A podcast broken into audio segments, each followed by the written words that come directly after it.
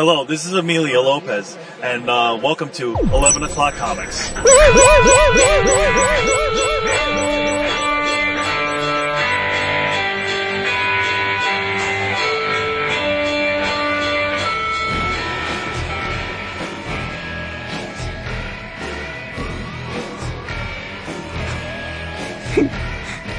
the, blew the roof off that sucker, didn't he? That one. good. was I good. realized I was that close to the mic. I just turned my head and saw the mic like right there, like a big fucking dick in my cheek. Wow. Getting all raw right off the bat. Whoa, working blue. Seriously. he's he's too smart to work blue. That's fun. My balls. You better get all lively, Mr. Price. It's not lively. You Every just say all quiet nothing yet. stuff. See? That did it. We haven't started. That did it right shit. there. It's So what are, took. you, what are you getting Renee to to, to um, pay pay it forward for the for the Apple Watch? Oh man. Um. Because I'm sure you thought about that all day today. Oh. Man. Past two days. I'm like, I'm All like, right. wait, Daph's been quiet today. Oh, that's right. 'cause he's thinking about what he's going to do to to to even it up with Renee. we have we uh, it's her anniversary tomorrow, so I'm trying to figure out if um where she feels like going for dinner. But uh Take her to Olive Garden. the um I was thinking about that, right? Because this way, you know, salad, unlimited breadstick, uh, call Mario up, we'll hang out. Because it really made the, the Google Home I gave her a little inconsequential, but uh, I I also gave her a Pandora bracelet and a charm, which had a glass charm, and she is not a fan of a glass charm. So we're probably going to take a ride to Danbury tomorrow, so I can make some exchanges at the uh, Pandora shop. But it's yeah, no, I, I have no idea what the hell I'm going to um how, how I'm going to even even things up. well, you also gave her the high hard one, which is worth something. Free drink I at mean- Duncan. yeah, yeah. Oh my goodness. Oh, Well, I, you know what? On that note, hey everybody, it's eleven o'clock comics episode five hundred and fourteen. Where'd you go? I don't hear anybody. I'm here. No, you both blanked out. why are we going to step all over your intro? You both blanked out. We were quiet. Why, why, what? Don't be quiet. And I am Vince P. Yes, yes. You are Vince Babel. Try not to be too quiet. I am David A. Price. My favorite Jew. Wow, Well, he said that last week. that's true. And uh, I am then I must be your your favorite ninja because I am Tommy Arishikaze. I like the way you say it. Say it again. Arishikaze. I like that. No, you're not. You're not, Tommy. Um, you are Jason. I'm not even going to try it because I ruin it every time. You are Jason Wood in the house. Wow, are you reading some G.I. Joe? You know, um, no, no, but I, I do have I do have some GI Joe to discuss this this week. Wow, I'm interested. I, my curiosity is leveled up. You're Jason right. Wood. Everybody's in the house for this first of two episodes y'all are going to get this week. See how we do? We love you so much. We're Right, here, we're here for you not once but twice. thrice actually. Although, as they're listening to this, they will already have either participated or missed out on the third Right. because we're doing a video chat tonight as well. So you have the option of twice or thrice, but you know who's there for you all the time? Yes, whenever you want them, Discount Comic Book Service. DCBService.com are there for you 24 7, 7 well, 24 7. That's all the time, right? 24 hours a day, seven days a week. You can get your books, get them cheap, and get them delivered right to your door for a fraction of the retail price. Now, pay attention because this is the very last time you're going to hear these spotlight specials. From Image, DAP, say it. From Image. No, say, where's the beef? Oh, that's that thing from Shaky Kane, right? Exactly. Shaky Kane on the art with uh, John Roshell, written by Richard Starkings, he of Elephantmen, and uh, Tyler Shainline. It is the beef, number one of five. And you, because you're super smart and kind of cute, you can bring it home for a dollar ninety nine cents from Black Mask. I'm going to be sad not to have to say this every episode. Black Mask are imploring you to come into me, number one. Uh, written by Zac Thompson and Lonnie Nadler. Art by Peter Kowalski. It is a, it looks like it's an ongoing. Uh, it's being compared to The Fly and The Eternal Sunshine of the Spotless Mind. Cover price three ninety nine, but oh, you laugh at that because you know where to go. DCBService.com has it for two dollars and nineteen cents. That's forty five percent off for those of you who like to do the math. And last but not least, please pay attention. If you have already done your order, you can edit it and add this to it. If you haven't done your order, by all means, make sure this is on it from who? Aftershock. It is Jimmy's Bastards, trade paperback, volume one, written by Garth Ennis, a newcomer to the world of comics, and drawn by the amazing Russell Braun. Now, the cover price on this is fourteen ninety nine. That's not bad. It's okay. It's in the zone. But once again, because you are uber intelligent, you are only going to pay eight dollars and twenty four cents at Discount Comic Book Service. DCB as in boy, or in this case, as in bastards, right? As in Jimmy's bastards. DCB. Oh, is it- mm-hmm. Yeah, DCBService.com. Run with your little digital fingers and get there because you'll be surprised how much you can save. Yes, sir. Yes, sir. I'm done. Nice. Dunsky. So how are we all doing? I know. Uh, I know. For everybody, happy holidays. We're wrapping up. With this is the this is the post Christmas window, and and a few days from now we will have, of course, New Year's Eve, uh, and the New Year's, and it'll be it'll be off to the 2018 races. The 11 o'clockers not long after. Yes, that is true. In fact, we haven't set an official date for when we'll record our annual awards ep, but we did bump the post on the Facebook group yet again. But for those of you who don't participate in the Facebook group, first of all, shame on you. Join, join in. It's fun. But second of all, if you are listening at home and would like to participate in the voting, uh, two things. One, A, we would love to have you. In fact, I'm going to throw down the gauntlet. I want us to have 500 or more votes by the time we decide to record the episode.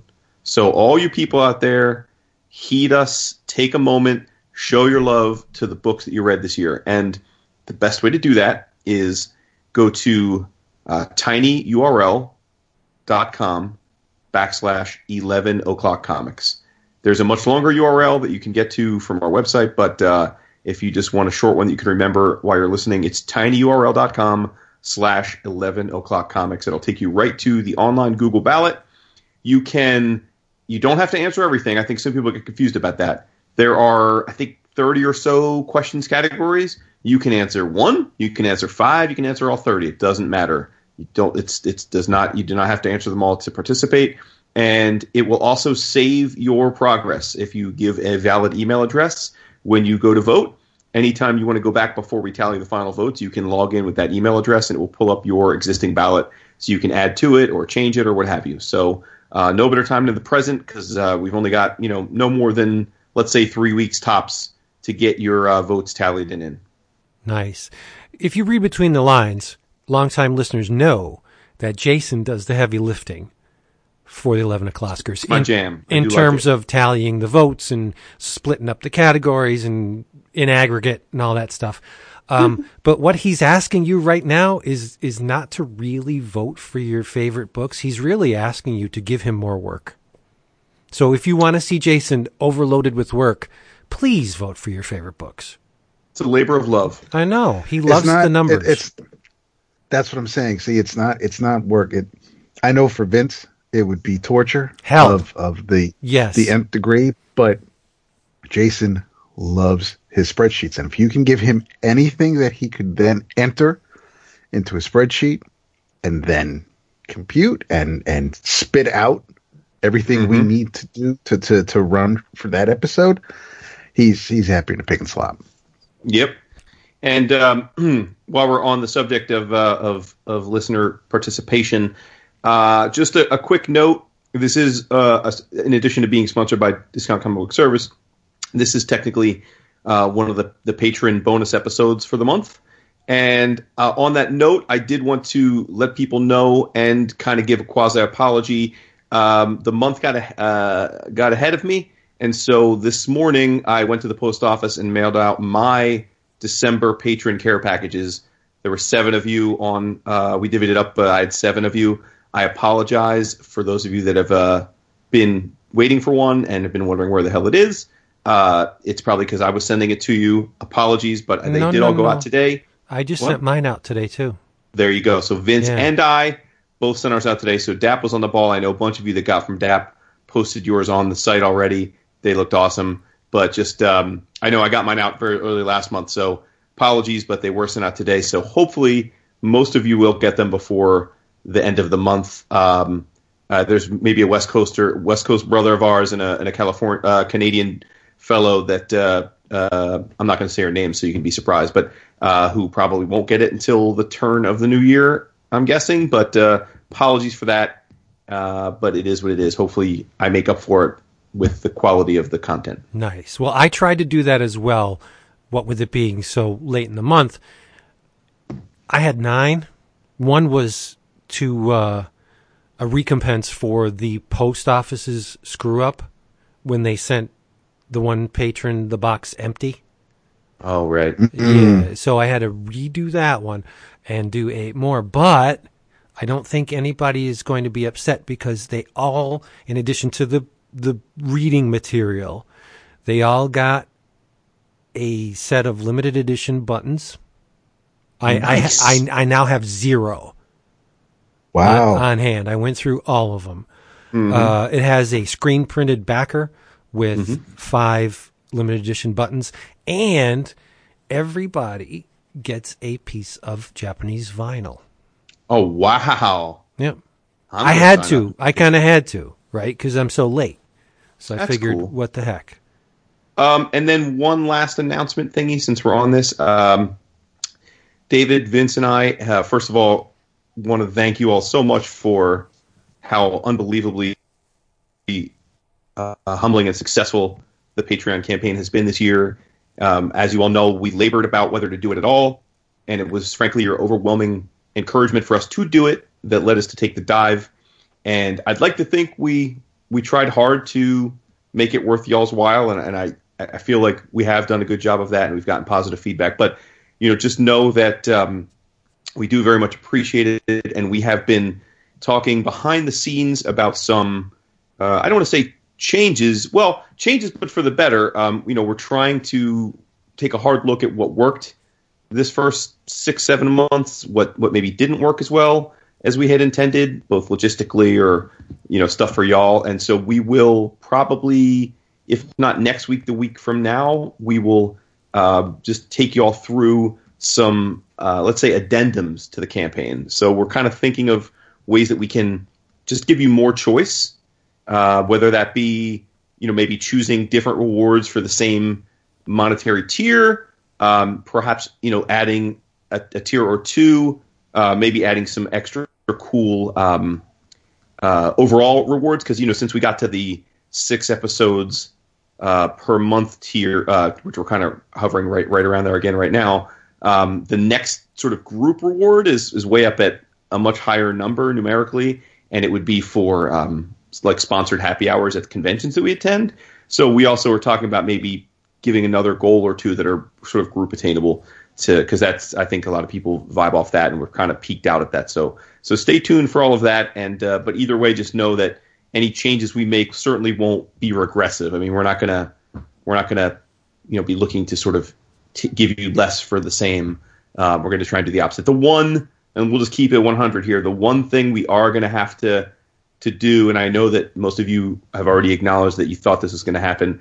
Um, you know, we probably no, we let's not probably we can't continue to do the care packages the way we're doing them for outside the U.S. Uh, it's not that we don't want to, and again, we have. If you've signed up already and you're outside, you know, if you're in Canada, we're we're, we're going to go through with that, but we are going to have to change that one just because. I mean, real talk to send a care package in the U.S. via the way we normally do it, it costs between what would you say, guys, like four to seven bucks, right? Probably, Yeah. like give or take, Yeah. depending on the size. Yeah, For seven, ki- seven to ten. Okay, yeah, it depends, right?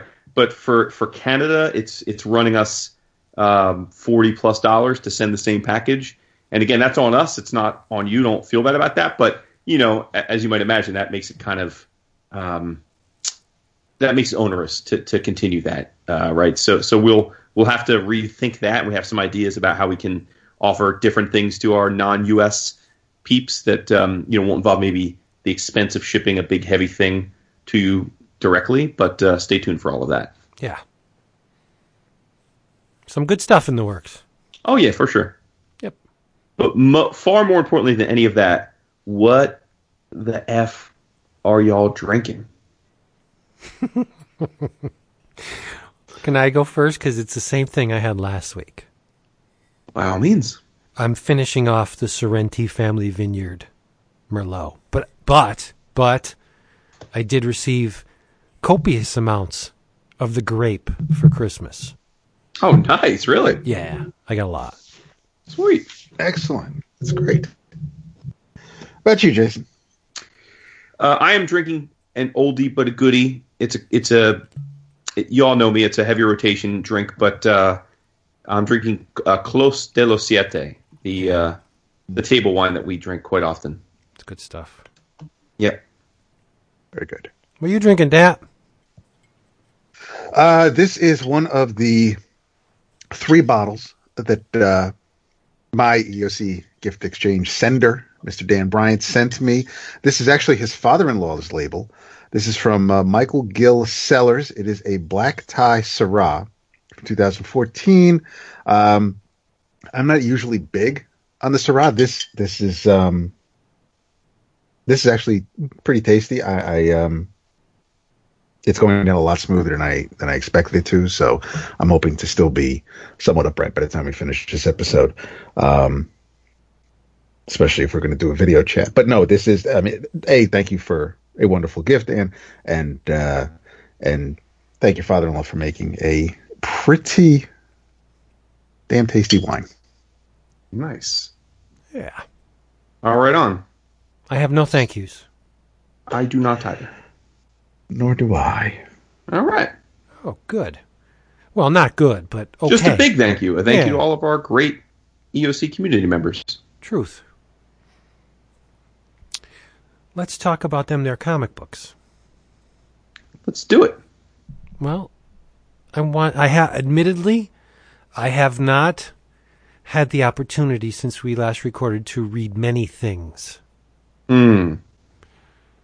That, that makes me sad for you. I'm sad for you because I know you love to read the comics. I do, but it was very busy time. But uh, you know, I did read one thing. I said, okay, I don't have a whole lot of time to do uh, very much reading, but I'm going to read this because I know if I do read this, that Mr. Price will join in. With oh, then you need to speak on it then. not right now because it, it it may be a little involved. Oh. so I want to hear either either Wow, something. okay. No, it's just a You little zigged seg. when I expected you to zag. Yeah, because right, I, I'm going to break into something that, I'm that, that Johnson. that I don't Ryan. think either of you read, Whatever. and I think you both should read. oh boy, speak on it. Okay. It's going to be controversial. So you, you promise me guys are going to keep an open mind? Oh, here comes the twist. Promise? Yep. Okay. I read Marvel 2 in 1, number 1. I guess someone didn't look at the Slack. Oh, you read it, Boo? Oh, I saw on the Facebook you said you weren't going to read it because of who wrote it. Oh, you did read it. Oh, nice. Okay, for even better. I have to Okay. admit, I read it as well. Oh! This is like Oh, a it's like Christmas miracle. Yep. Yes. really All right, I'll set it up. I'll set it up. But this is glorious. This is excellent. I thought I was going to have to te- I thought I was going to have to implore you both to read it. Okay. Well, Marvel 2 and 1 number 1 uh, written by Chip Zdarsky, art by Jim Cheung. It is uh, Fate of the Four part 1 it's Marvel Two in One, Thing, and Human Torch with uh, the cover by Jim Cheung, with Thing and the Human Torch breaking through uh, the Fantastic Four logo. And now this is part of the Marvel Legacy reboot or relaunch, whatever you want to call. And when it was solicited, I immediately read it as here we go, they're bringing the Fantastic Four back. Now, I would say more people read it differently. More people were skeptical that we would see the Fantastic Four back because of the well-known back, you know, back office politics involving the different studios and, and the like. Um, and then some said, well, now that Marvel's bought Fox and has the rights back, this really will be the relaunch of the Fantastic Four. And then my point there was, well, no, no, no. This either is or it isn't, but it has nothing to do with the Fox thing because this was in the works for months before. But either way, um, for the listeners that are maybe newer school, uh, Marvel Two and One is a title that evokes. It's one of a handful of uh, titles that I guess got started in what the early '70s, right? Would you say, like the original runs? Early Were they like 70s. yeah. early 70s, right? Yeah. There were a couple that were different team up books. And um, so I think when you hear Marvel 2 and 1, you think, okay, this is going to be a team up book. But, um, but after reading this issue, I think it's very clear that this is, in fact, the return of the Fantastic Four to the Marvel Universe. Um, where it starts is we are we're left with the new status quo is Johnny is racing cars. Johnny Storm is racing cars. Uh, his car below his race car crashes and, and starts burning up. And of course, since he's the Human Torch, he walks out burning but but unscathed. Um, and he seems dejected and morose and not suicidal, but but definitely taking undue risks, living life dangerously. Um, and uh, and and Ben is not in a great place either. Um, but Ben is given access to the Baxter Building's archives and all the stuff that was in it for the first time in a long time because all of that stuff, I guess, has been in storage since Peter Parker took over the Baxter Building when he was running Parker Industries. But as we know, that is no longer the case. The Baxter Building is now out, no longer in his possession, nor does he own the rights to everything else. So he tells Ben, "Hey, um, here, all your stuff's in storage. Why don't you, you know, go there and, and check it out?"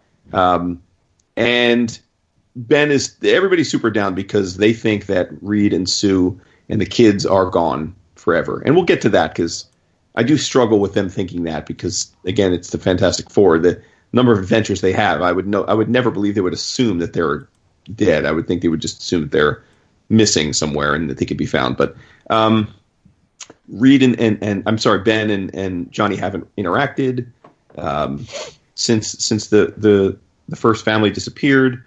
Um, so so they have issues, but through a series of consequences, it uh, it appears as though Reed left a clue for Ben as to their whereabouts, and um, it was something that only Ben could ever access. And uh, and Doom, being Doom, appears, and of course Doom had stolen this some time ago uh, because he felt it was his right to any knowledge. But now that Doom is, I guess, trying to be a good guy in the Marvel universe, he feels compelled to give the piece back to Ben so that Ben can have it and unlock it. Uh, and he re he re he re uh, engages with Johnny, and uh, you know to try and go on this quest to figure out what's going on. Uh, and meanwhile, Johnny uh, is having issues in that he apparently is losing his powers. His powers are weakening. So there's sort of a subtext mystery, I guess, that we'll unpack as well. Now, I can only assume that these are new status quos born out of the recent uh, end of the last situations they were in, which was Johnny was hanging out with the Inhumans when they were trying to make the Inhumans the top thing in Marvel. He was, uh, I think, hitting hitting it with Crystal, and Ben was a member of the Guardians of Galaxy. So I guess both of them ran their course, and now they're kind of free agents, which would set them up to go on this quest finally. But uh, listen, Jim Cheung on art can't go wrong. So the art crushed it. And I know I was probably less worried about Zdarsky than than Dap was at least earlier this week, but uh, I wasn't I wasn't optimistic because um, I can't say that I have a great grasp on Chip as a writer, but the stuff I have read of his, or or that I've been a part of through what he does with Fraction on Sex Criminals, not my cup of tea. Like I don't seem to really get his sense of humor. But to his credit, he plays it straight in this book. This is he. This isn't a yuck fest. This isn't a comedy. This is him trying to write these characters in in a, a, a real way, or at least to form. And I personally thought he did an excellent job of it. I thought he played Doom well relative to at least Doom's current status quo. I thought he got Ben right. And, um, you know, Johnny's not really all that much in the book, frankly, at least in terms of uh, character development. So um, I even thought he did Spidey right. Uh, so I'm on board. I, I thought this was great. And I guess my excitement is born out of the fact that I think in the final pages we essentially get them to acknowledge this is about finding Reed and Sue and Franklin and Valeria. So count me in. Nice. Take it away, boys. Did you agree, disagree, hate it, love it, don't um, care? One thing I want to get off my chest right the first thing I have to talk about should I ever find myself in a position of editorial power at Marvel I would make sure that Greg Land does not come within smelling distance of a Fantastic Four book.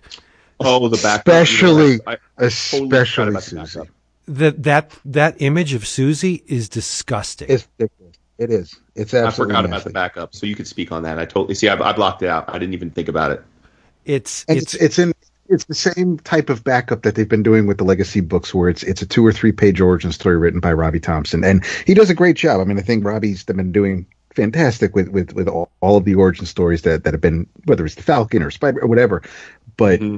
this was a decent enough telling of their origin, but I'll, you know, like, Vince is implying, it's not a good look. No, he altered her body type just because that's the reference he had for that pose and it was yeah. it, it's porn star chic. Yep. Susie, Susie has never had a figure like that, like where she's extremely big on top. And one boob up top. Yeah, it's just it's just terrible. It hurts my heart and my head and my eyes to look at that image. The rest of it's mm-hmm. okay. It, I mean, it, I'm not saying it's great, but I mean, her face is dis- disfigured on the first page. Um, yep. But Ben is way too handsome. Yep. Johnny should be the handsome one, but you can't really tell because he's got sunglasses His young on. look. Yeah, right. it's it's just it's it's horrible. It's please stop Greg Land from doing anything with the Fantastic Four ever again. But I agree with Jason. I think the dialogue rang true to me. The, uh, the book definitely has a lot of heart to it. Um, you know, Ben would lie just to well, it's take the long shot, he would lie. He would. I, I, I it's think also to, hmm. to make somebody feel better. Exactly. It's it's those white lies where you know it's like I'm I'm telling it's it may not be true, but I can't I can't stand to see a loved one feel this way and, right. and, and be so distraught. So I'm going to say whatever I need to say. Um, but sorry, Ben Ben's optimism is so strong that he could hope it into reality. He could he could make it come true. Based in this fictional yeah. construct of the Marvel universe, Ben is I think Ben's more optimistic than Peter Parker. Ben has always been the optimist. Oh yeah. You know, and yeah, I mean definitely more than Peter Parker, sure. Right. And but this the whole stuff was with Johnny burning the candle at both ends and taking unnecessary risks. He's done that before. He's he's tried to to pleasure himself into non-existence just to drown out all the stuff he didn't want to face. He's done that many times. So that I mean that that rings true again. I just it it, it was I, I guess I'm reserving judgment until I see where it's going, but I didn't dislike this. Right on. Yeah, I'm I'm pretty much in the uh, in the same camp. I thought the um, it they're they're doing it right in the sense that since it is titled Marvel Two and One, that thing is front and center, and as he Mhm. always was in Marvel Mhm. Two and One. So that's that's that is not one. Of, I don't I don't see this particular title this where whereas most of the the the titles they brought back, whether it's Silver Sable or the Master Kung Fu, those were pretty much one shots. Whereas this is at least for all intents and purposes an, an ongoing. If you if anything's truly an ongoing these days, and you you have a um, it's this one didn't feel like a a cash grab like some of the one shots did before. Uh, the art is phenomenal. It's one of the few times where you can actually see a face underneath Spider-Man's mask. I don't know how the hell Jim did it. It's fantastic. Um, Yeah, I assume he But just drew Peter right, and then he and and then and just Yeah. posed the, the mask over yeah. Um, but it's it's kind of strange to see. You know, he's almost like scowling with the nose, and, and it, but it's it's it's a cool image. Uh, I I didn't. Um, I, I thought Zdarsky had. You know, I don't. I don't know how hard it is to write Ben Grimm. Um, that's it's probably a character that I mean, if it, you just kind of have to channel something in you, and and and you can tell a decent story with with Ben Grimm. I I didn't think, um, and even Doom. I thought everybody kind of everybody sounded like we were supposed to sound like. I, I didn't have a problem with Mhm. any of the characterizations, um, but I thought the uh, and even even the moment where you know Reed's giving Ben his inheritance and, and he's he's going through the whole spiel with all the science speak and and you know he realizes that I just I can never turn that off even when I'm just talking to my best friend. So uh, there were some really really cool moments in this issue. So um, yeah, I like you, Jason. I mean, I think we we we kind of chuckle whenever it's it's usually brought up because of how everybody, whether they're friends of ours or even people we know in the industry who who sing Zdarsky's praises and and uh, as if we just don't get the humor. Um, And I just kind of always shrug it off because I wasn't I wasn't feeling Howard Duck. I didn't I, I don't check out Sex Criminals. Um, there's just been there've been a lot more misses than hits for me as far as he's concerned. Even on Twitter, it's just like I don't I I, I don't. okay, that's cool. You know, I mean, if people think it, it's, I'm sure there are all pe- people know everybody in in in real life who you know he's not as funny as he thinks he is. So I mean, that's Yeah, I mean Kaptara, same thing. I, I, I was dying to, I was dying to uh, like that book, um, you know, because uh, because Kagan McLeod, you know, did the art, but I, I just Chips just writing just didn't work for me. So So it's, but you know, I, I've there's there's always going to be not, not not to make excuses to be like you know, hey, you guys got me, but I mean, there's always going to be a story or two where if if I'm not generally feeling the majority of of a writer's catalog, whether that's um that that's nightly news Hickman or whether that's you know a bunch of things from Mark Millar. There are just some things where I'm just not going to always feel, and that that was definitely that. That's not the case here. This is if if you would, you know, it, it's almost like if if you had asked me to guess who wrote this after I read it, I, I don't know if I would have gotten to Zdarsky. So I, I I like it a lot. I, I you know Doom is being Doom, and, and he's still he's also that that that new Bendis Doom as far as you know him trying to be the better man and and reining it in when he's having the conversation with Ben. Um, so yeah, it- I'm, I'm and I what I just I find it very curious that his costume, the armor, is slowly Yep. transforming into the 2099 version, yeah. isn't it? I wonder. I wonder if that was. Uh, I wonder if that's deliberate. I don't know. Um, it's kind of cool. it I mean, cool. I, I don't like the current design. I like the 2099 design, but uh, this one with the you know the the louvers and stuff in the the the, the chest Hmm. area, i it's okay. But it, the just the the overall look of it is approaching the 2099 style. and I I love the homage to the uh, first issue that we're going to get on the second issue cover. Another The. I'm sorry, the first the first first cover to uh, Fantastic Four, the original series. Yeah. Mm-hmm. I like Yes, how another one, but but yet another one. How many does that make? Another- we should we should do a uh, a tally of all the times oh, the that, that's a- Fantastic I- Four. I don't know if it's that's. I think the only thing that might beat it is uh, what the the Pieta. I mean, that's aside Yeah. from. I, I don't think those are th- those are two of the most pretty much, or maybe the Action Comics number one cover. But in in any case, it's um, if if it works, if if it's a neat, and I mean, if they're on Monster Island, and and what's even better is just Doom walking away from them on the. co- It's it's pretty slick, but you know, Yeah. Jim Cheung's going to draw monsters. I like how fast uh, or how quickly Piledriver was dispatched. Yeah, there's Seriously. nothing better than uh, than seeing the wrecking crew used as uh, as jobbers. Yep, because they it's, are. It's, it's it's it's too bad just only one of them was there because then they couldn't all gather around and, and brag about how they took down Thor. Yep. Broken clock. Yeah, like I, said, I'm glad I'm glad you guys feel that way because, like I said, I, I I I had very low expectations of this simply because David, you briefly mentioned the other legacy, most of them in one shots. I, I've and I'm not looking to besmirch them, but I, I found I've read most of them, and I have found the fact that we haven't talked about most of them on the show. I think is that should tell you something. I I found them to be entirely forgettable for the most part.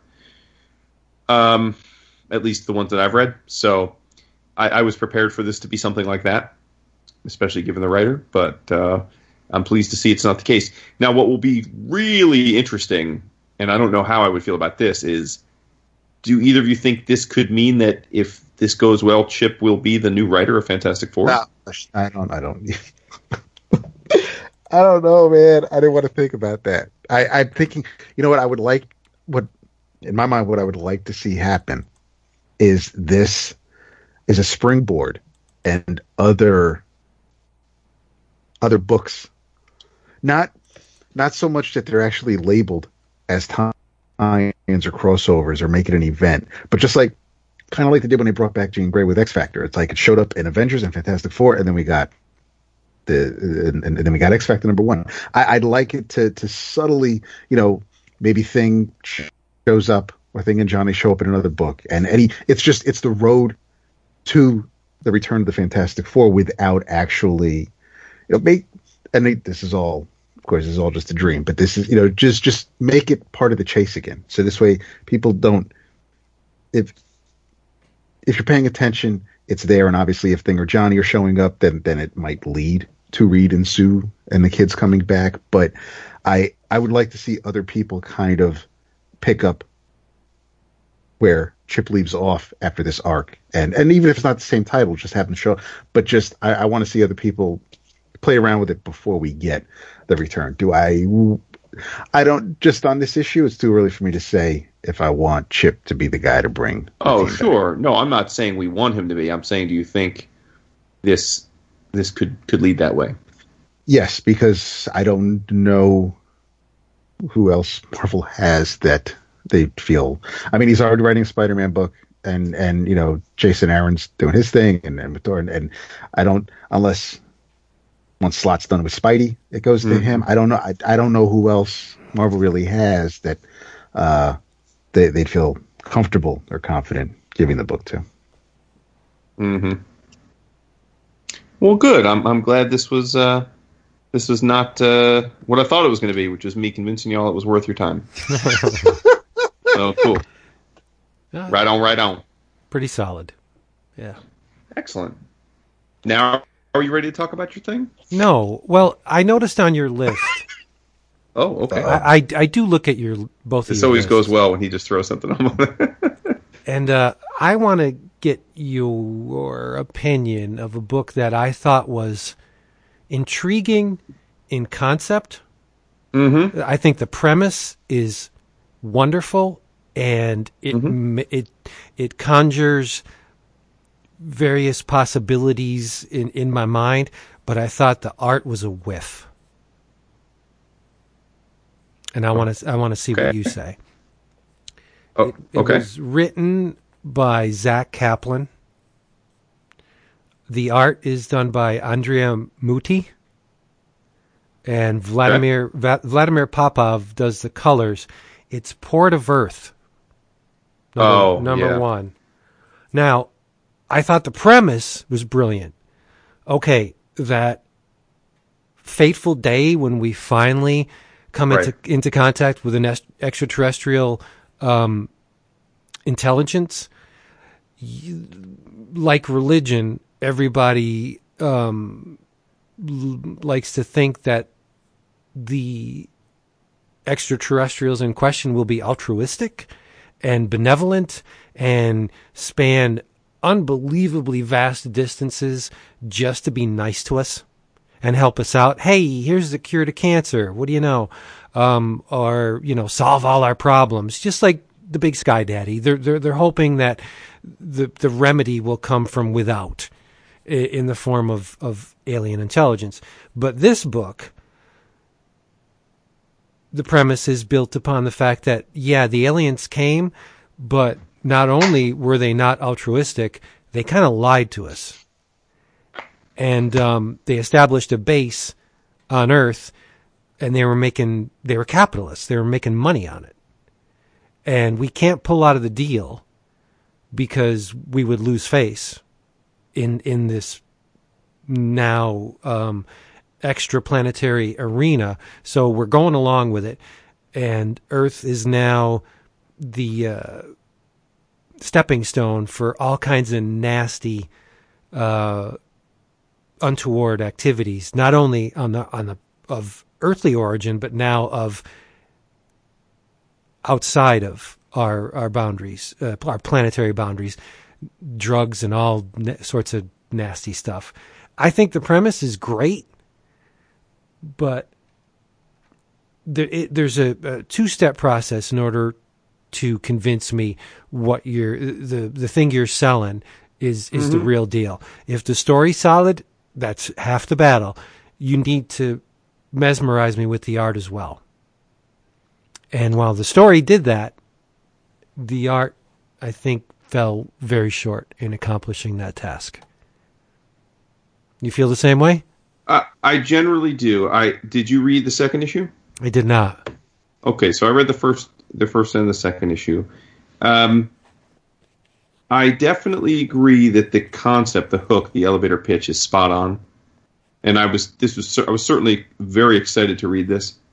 Um, and I also agree that the artwork, uh, you know, I'm I'm familiar with Muti from some of his other stuff. I I, I was surprised by the art in the sense that if you're going to give me a book where the Earth is now become an interstellar way station. You get, you, I mean, as the artist, you, you have a lot of, I mean, you get you get the cr- chance to go crazy. You get the chance to to create. It's almost like a dream if you're an artist who likes science fiction. You you can create any kind of life form that your mind can bring up. You can create any kind of of architecture or or vehicle that you can think of, and yet we get very little of that. Um, uh, we, we get a pretty intricately designed uh, base, uh, but the, the soldiers, the, the people that work for the ESA, are, are are just in very standard, seen it a million times body armor. hmm Uh, the aliens are, I don't know. I mean, they're, none of them are all that memorable. And and where I think in the second issue, two of the heroes have to track down a, a rogue alien, and I thought the design was just just uninspired. Um, it looked like the it looked like um, you know how um, drinking straws have that extendy hmm part, the perforated part Yeah. it, it the alien essentially has those kinds of arms and legs and it just looks silly it looks like a one of those stretch armstrong figures come to life um, but not in a, not in an interesting way so so i'm with you I, I think that the art just doesn't it's just not dynamic Yeah. and I, it's, I like and it's that not, you it's said not, it's not just uninspired. the art it's not just the line It- work really it's it's it's the it's the narrative decisions it, it's the the fact that a lot of the book is talking heads yeah. and i have no issue with talking head comics but Now, I, I, did you guys? And I may have blinked and missed it. I know Vince introduced the creators, but did anybody actually say what the title of the book was? I Yeah. think I Yeah, missed Vince it. Port of Port Earth. of Earth. Yeah. Oh, thank you. Okay, Yeah. I did miss it. Um, but there's a lot of talking heads, and I just I don't think this book is this shouldn't be a talking heads book, or at least it shouldn't be a predominantly talking heads book. Um, so yeah, I'm with you, Vince. It just it it um, it, it did not pull me in. I, in fact, I I read the second mainly I read the second issue because I I had both the first and the second issue uh, already, and so when I sat down to read the first, I went ahead and read the second right back to back, and uh, I, I feel no compulsion to continue with the story. Yeah, it's it's just so gray. The book is, overall, the book is gray. Um, the first issue is predominantly gray, and I over The book almost feels black and white. yeah yeah I overlooked the first um, page with the the quick and easy um, Photoshop shenanigans. But when you take two of my pages to do the same thing, just to introduce the title of your book, you know the the, the splash with the bad icy Photoshop, it no no, and and I think the base is is not very inspired, like you said. The the uh, the armor's run of the mill, um, and the the uh, the aliens are, are cookie cutter. When you when you started your your opening salvo about how there was a book on my list that you had read and wanted to get my thoughts, I thought you were going in a completely different direction. I thought you were going with Giants number one by the Oh. Valderrama brothers. Yeah. Oh man. Now see that is the flip side of this. That that is a visually arresting book. No? I, I think it looks much better than this. Don't get me wrong, but I found the kaiju to be uninspired because to me they looked exactly like the kaiju from, um, Pacific Rim? yeah. Hmm. I mean, I thought they pretty much were on model to that, and it just seemed it just left me a little a little blob as a result. Hmm. That's a, a dark horse book, right? Yes. Giants. I'm trying to find. Oh, there it is. I found it. Um,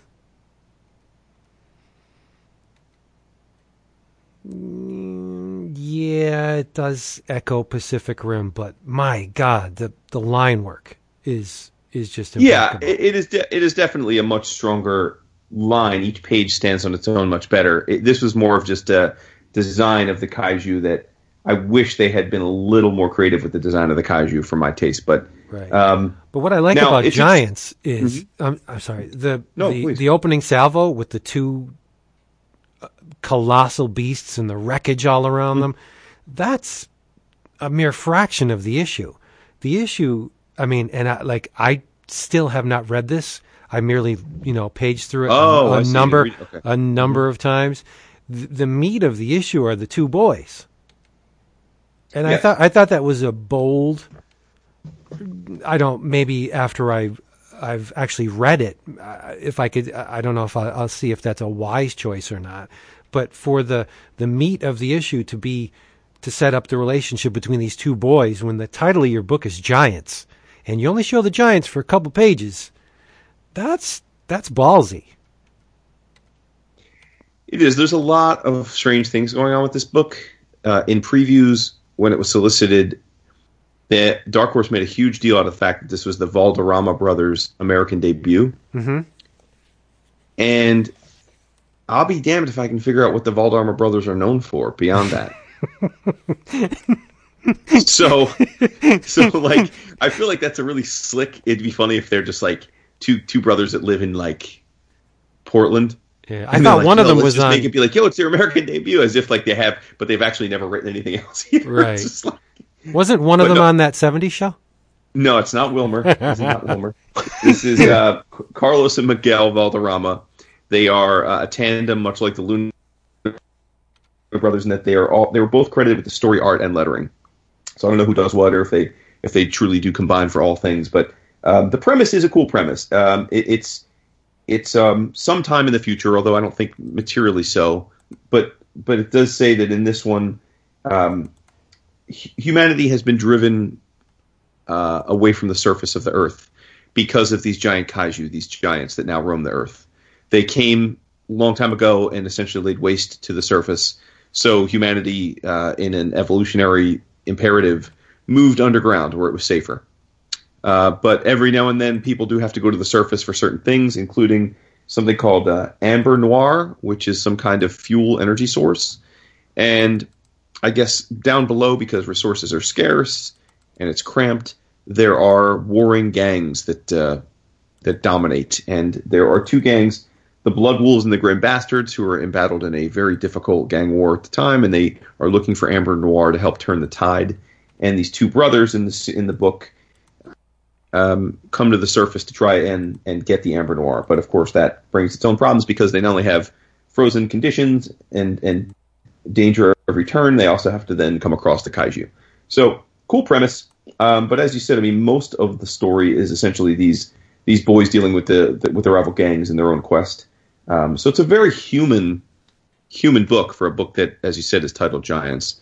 It is also the first issue, so who's to say where we go from here? Um, I suspect one or both will have some way of communicating with, or or you know, writing or or handling in some way. You know, the the giants. I assume they've. I assume the giants and they will have some kind of relationship, some kind of symbiotic tie that will that will lead elsewhere. But um, That'd be cool. yeah, I dug it enough for the, to try for the second issue. But I have to say, I just wish that they had chosen a different model for for the monsters because it, to me it, they do look exactly like they were um, out of uh, out of that movie. So Pacific Rim. yeah, I can't think of the film. I'm like Pacific Rim. Thank you. Yeah, well, I I do agree with you, but um, who knows? Maybe these two beasts they they look like they could be cousins. Maybe they're of one type of beast, and there are other types. That's a good point. Yeah, so we'll see. But I, I mean, I think the book is just gorgeous. It's it's impeccably illustrated. Um, the the character designs are phenomenally. The, the kids look like young boys. They don't look like big people shrunk down to child proportions. Um, the the colors are, are superb choices. Uh, even even the cover, the blue and orange on the cover, it's just one two punch. You know, uh, I like I said, I didn't read it yet. I'm going to, but uh, I'm as long as they keep publishing this book along these lines, I will keep reading it. Cool. Yeah, yeah. So there we go. Dap, join the fun. Vince. Yeah, Yeah. yeah. Oh, I did not get to do a lot of reading this weekend. Um, It's a club we're all in, I think. Well, not Jason. seriously. No, no, because you got his Christmas goodies. The um, because I'm even trying to get through the, the book of the month that we're going to talk about in two days. So, um, yeah, yeah. Should call an audible this month. The um, the. Uh, I'm kidding. Actually, I'm working on working on the January selections. So not right now, not while we're talking. Heaven forbid. So this is. Um, it's not like a fantasy draft or anything. Why would you do that? Oh my god! Don't ever you.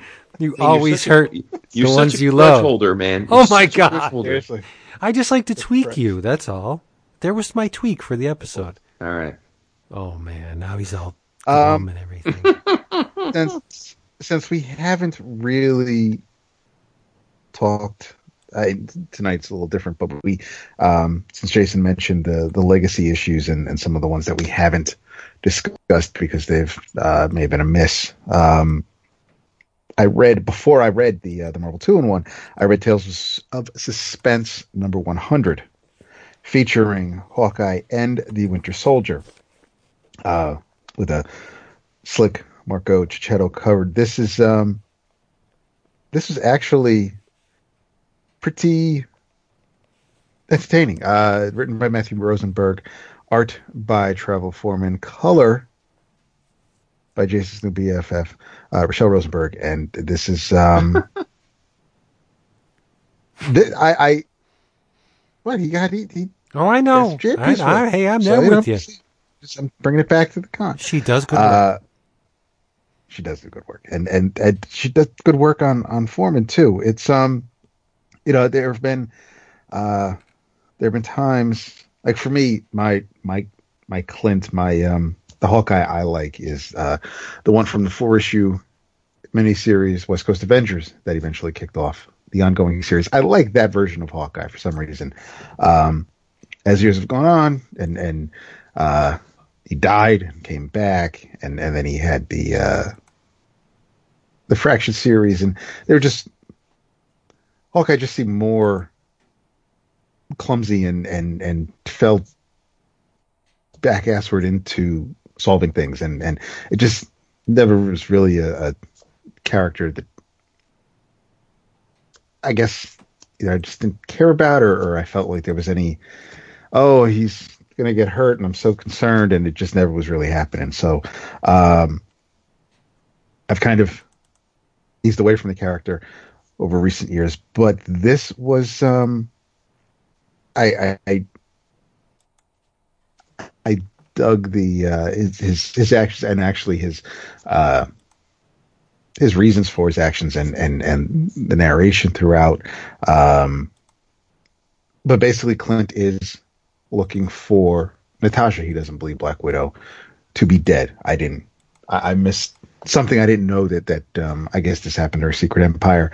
Um, she died fighting America's Greatest Traitor, Captain America, uh, and the issue starts off at a funeral home, at a funeral, at, at a uh, at, at a at a viewing at a wake, um, and and there are slick little moments where you know Clint is trying to. Um, it's, very easy for him to get under people's skin, and and uh, he's not exactly a great spy. So he, he, he's fumbling his way through these interactions, and and at one one moment he um he's walking out of the room, but the guy he's he's he's been talking to as he's walking away, uh, he just you know whispers "Hail Hydra" as he's walking by, and I always found that amusing ever since.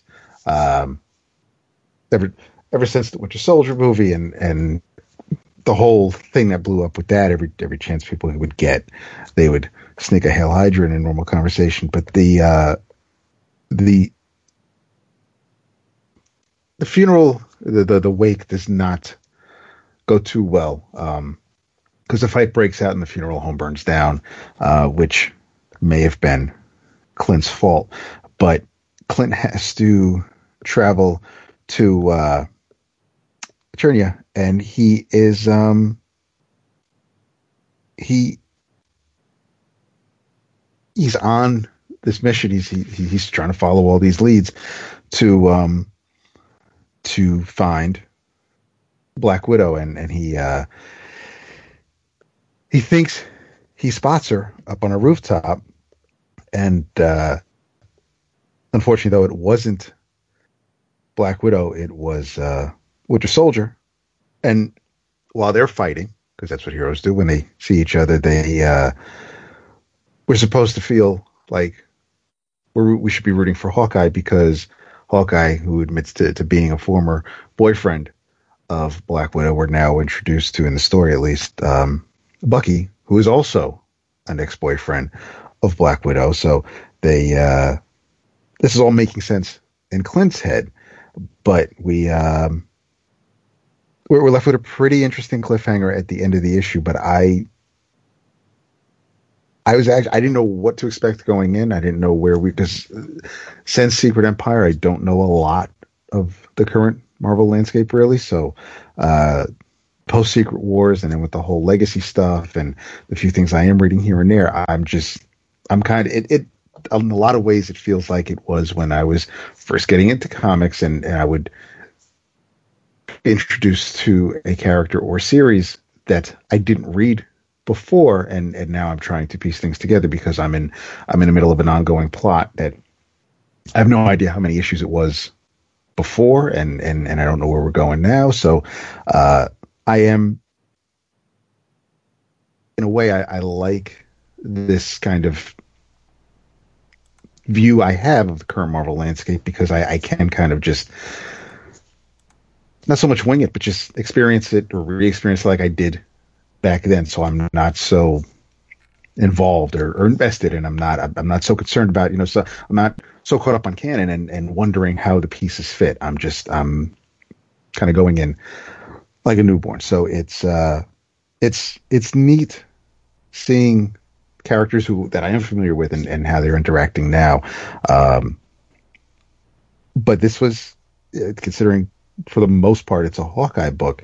This was uh, this was pretty entertaining, and and I really liked Foreman's art here. It's uh, it's pretty. It, it's it serves the purpose. It, it, it fits the story pretty well. Uh, the action that takes place, the, the, the crowd scene, so this way Hawkeye can kind of get lost and uh, shake his tail and and blend in with the crowd. Um, I, I, I liked it a lot. I said I didn't know what to expect, and and uh, I came away quite happy. Somebody said that they have value stamps again. Yeah, there were, um, and Mike McKone is doing the headshots. Uh, there, there were some. There was one in the uh, yes, since since Legacy started, because uh, the only paper issue I usually I really get from Marvel now is Black Panther, and there was a um, crap. Was it a Black Bolt? I think it was a Black Bolt in the Black Panther issue I read. Was it on a letters page? No, no, it's it's uh it it's a separate it's it's um it's kind of like the old uh trading cards that they would put inside the uh in inside the old issues or um it's it's, or It's- or the coupons. So it's an addition they're- to the issue. it's it's a separate it's a separate piece of paper, but it's stapled into the book, so you can kind of just No. you peel. no, it's got to Mm, be. it's It's got to be on the letters page. No, it's not on the letters page. That's jank. Jank It is, indeed. I'm sorry. Jank in the tank. Mm. But I, I'm looking at the cover of this thing. It's the cover's not too shabby. Yeah, Checchetto knows his shit. I love Checchetto, man. His Punisher run is one of my absolute favorites. Rucka wrote that, and and I loved his Frank Castle because he had a little bit longer hair. He had the beard. It, he looked. I loved the look of that book, and he can draw the ladies. And he also drew the um, the Shattered Empire story that kind of bridged Return of the Jedi to um, the Force Awakens. So uh, he Oh, I, I like the way he draws, and um, this is a pretty sh- this is a pretty sharp looking cover. Not his not his best work, but it is still good. I Well, I'm like it a glad lot. there was something redeeming because I that's one of the few I didn't read.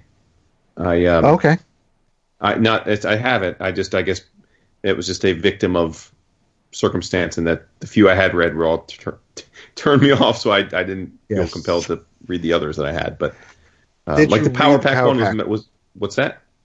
Just, okay. So you did read the Power Pack? one. Yeah, I really disliked it. yeah, me too. It just Um, felt like such a saccharine version of, of the old of the old book. And there's no, I mean, since since Alex was a member with with Reed and Sue, it's just like I don't. It, I'm. Are you supposed to be? I, I- don't know how old these kids are supposed to be, and it's like, Exactly, and so yeah. everything, Yeah. everything else around the Marvel universe kind of stays the same age, but these kids, they- they're like, you know, they're like Dick Grayson. Everybody else grows up. Yep. Um, and did you read the Silver Sable one? yes. I like the look of that one, but the, Yeah. otherwise it could have been. It was like a female Punisher story. It just wasn't. There wasn't anything Silver Sable-y about it. Exactly. Exactly. Yeah. I was just left with most of these, other than the fact that it was nostalgic. What was the point? Right. You know. Um, and, and maybe maybe that's a me thing, not a them thing, because I guess the point was just to be nostalgic. But if you're going to be nostalgic, then then give me something dope. Give me give me a little one shot that just makes me yearn from the old days. That makes me want to go and pull out my long boxes and reread that stuff. You know.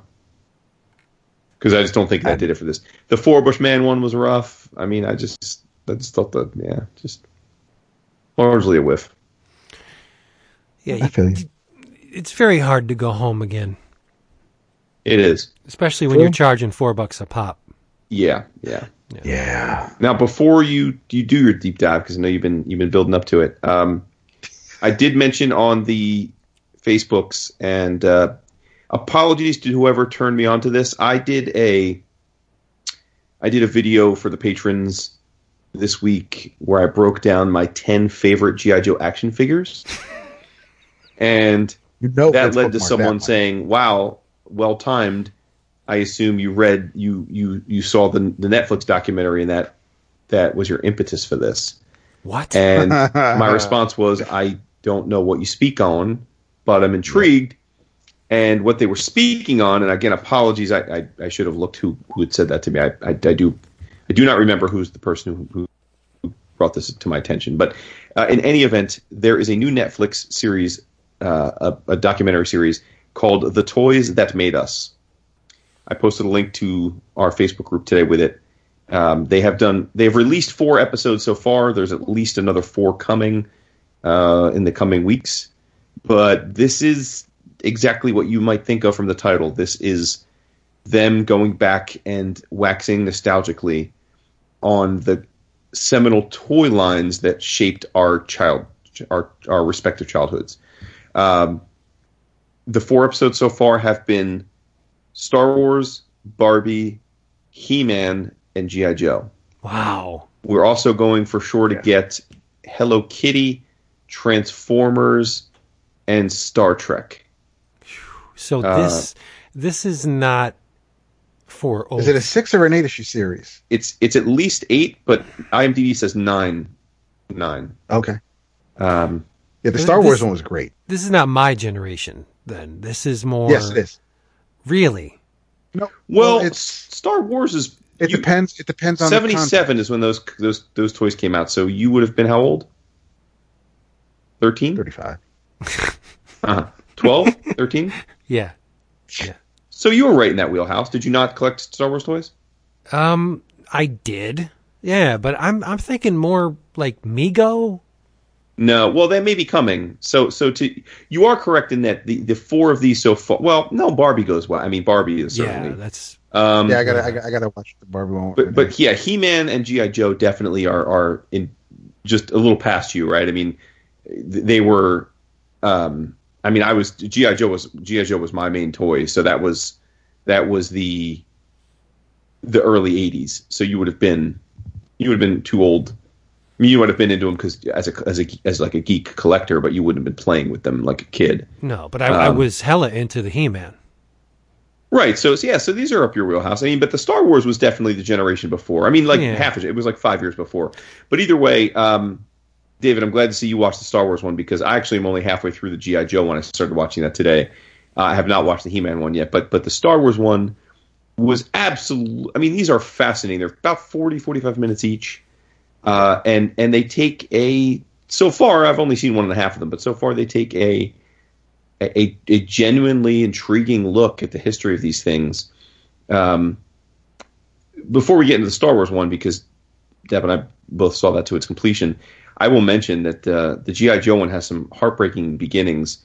Uh, I guess I was never, in spite of being a massive fan of the toys, I, I never paid much attention to the origins, and I didn't realize that um, Stanley Weston, the gentleman who created GI Joe, and we're talking about GI Joe like in the fifties, the the or I guess Oh, early, I guess early early sixties, the the original action figure, the the, the dolls. Um, Mr. Stanley Weston was a vet who invented the idea and sold it to Hasbro, and I mean it's it's just it'll crush you. This is right along the lines of like a Jack Kirby situation. Um, when Hasbro agreed to buy it from him, they offered him two two options. Option one, a fifty thousand dollar upfront signing bonus and a one percent royalty in perpetuity. Option two, one hundred thousand dollars in cash. And you, you can guess where I'm going. He took the 100 mm-hmm. grand. And I mean, I was so he conservatively cost himself and his estate, his family, tens of millions of dollars at a minimum. Right? I mean, I I, I can only imagine GI Joe's done billions of dollars in sales over the last 50 years, right? Easily, Oh, I would think yeah. easily. Well, So, yeah, not so only call- just I mean, the figures, cost but everything else too. That's what I, well, that's what I mean. So, um, so, so, so, so, poor one out to Mr. Weston, who died this. Actually, he died this year. Uh, he died a few months ago um, at 84 years old. But his son is, is in the is in the documentary, uh, and, so are the the people at Hasbro that that were involved. I mean, they freely acknowledge that that that was what happened. That they gave him the offer and he took the upfront money. Um, so you know he's to blame in a, in a sense, right? He didn't believe in himself, so he he took the the bird in the hand. But uh, uh, life lesson, people. If if you ever do invent something, man, like go all the way. Take the shot at it, right? Like if you're offered points, take the points. I mean, take a shot on yourself. But, um, but but but the Star Wars one, I mean, there's so much in that that just was fascinating. Um, and and and I have to say, I I was not. I, I don't I don't consider myself a Star Wars toy collector because I was a little too young for for the bulk of the toys. I you know the, the toys that first summer that first year was 1977 and I was three, so I I mean I really wasn't into the toys until post Empire. So I definitely had a period of time where I was, but I wasn't a I wasn't a die-hard Star Wars toy collector like I was GI Joe and Transformers. So Dap, you were probably right in that perfect age range, right? Yeah. I mean, you were like a year or two old. So you were, I mean, you were like, yeah, you, so you'd have kind of been like right in the epicenter of the, of the key demographic for that. Um, Yeah. but for me, the most interesting factoid of the whole episode was that, um, was that, that Ber- Bernie Loomis, the CEO of Kenner, is responsible for the very existence of three and three quarter inch action figures simply Yes. for the fact that the head designer was scrambling to figure out how to create a smaller figure that would allow for them to be small enough to use in vehicles that they could make. And he because ran that was the Hmm? that, that it, it was they it was the vehicles that they were trying to the, the Star Wars uh, as far as they were concerned the the, the designers the, it was the vehicles that were the important thing so as long and you can't make a super huge Death Star you can't make a super huge Tie Fighter or an X-wing so right, you, you can't have make to you can't have vehicles for twelve inch figures, yeah. exactly Yeah, right. So they run into their CEO Bernie Loomis at the time. The head designer uh, runs in and says, "Listen, Bernie, we have very little time. We have to make a decision because we're we're up against it. How big should we make the figures?" And as the story goes, Bernie stuck his thumb and his forefinger out and said, "Make them this big." And the designer said he pulled out his measuring stick and he measured that he measured that distance and it was three and three quarters inch. And that is why, to this day, one of the standard action figure sizes is three and three quarters inch. Pure, pure, random occurrence because that's how big the distance between Bernie Loomis's thumb and forefinger were. It Which is think good is size, though. It's it's a neat. It is, but how awesome is that, that that there's no science behind it? right. Well, it's it's even better because there's no science behind it. That's what I mean. But that- Yeah. I mean, three and three quarters is what I consider the optimal action figure size. yeah and that's mm. only be that's that's purely because of, of Bernie Loomis. I But like Vince, I like some- how Thundercats came in and said, you know what, all those re- those sizes y'all are so fond of, fuck them. We're gonna have our Well, He Man did it too. I mean, there was never right, never any. I mean, He Man did it, and um, you know, He Man was larger, but um, but th- there were some crazy things. Uh, this is uh, Kent. So Lucas, I guess back then, toy companies were reluctant to make toys for movies Mhm. because movies were ephemeral. Even the best ones came and went in six weeks, and it was hard hard to continue to market to kids after a movie was out of the theater because there you know there weren't reruns, there weren't videotapes, there just didn't movies came and went. You know they they they just were there and they and so toy companies didn't see them as as marketable from that perspective. So Lucas, even though he was a green light to make Star Wars and had a good budget and the buzz was big for him, he and his team couldn't get anyone, any of the big toy companies at the time, to say yes to making figures for or to make toys for Star Wars. They just couldn't do it. So Kenner was this company based in this tiny little company based in Cincinnati that had a few hits like Easy Bake Oven uh, and whatnot, but really weren't massive players, and so they were more of a risk taker. And the one of the head designers there was in love with he was a sci-fi head, and so when he first saw the the idea, he just fell in love with it and really pitched for them to go for it. And they agreed to do the deal like six months before the film came out, which was unheard of because back then it took almost two years to get a licensed toy designed, okayed, manufactured, and on the shelves.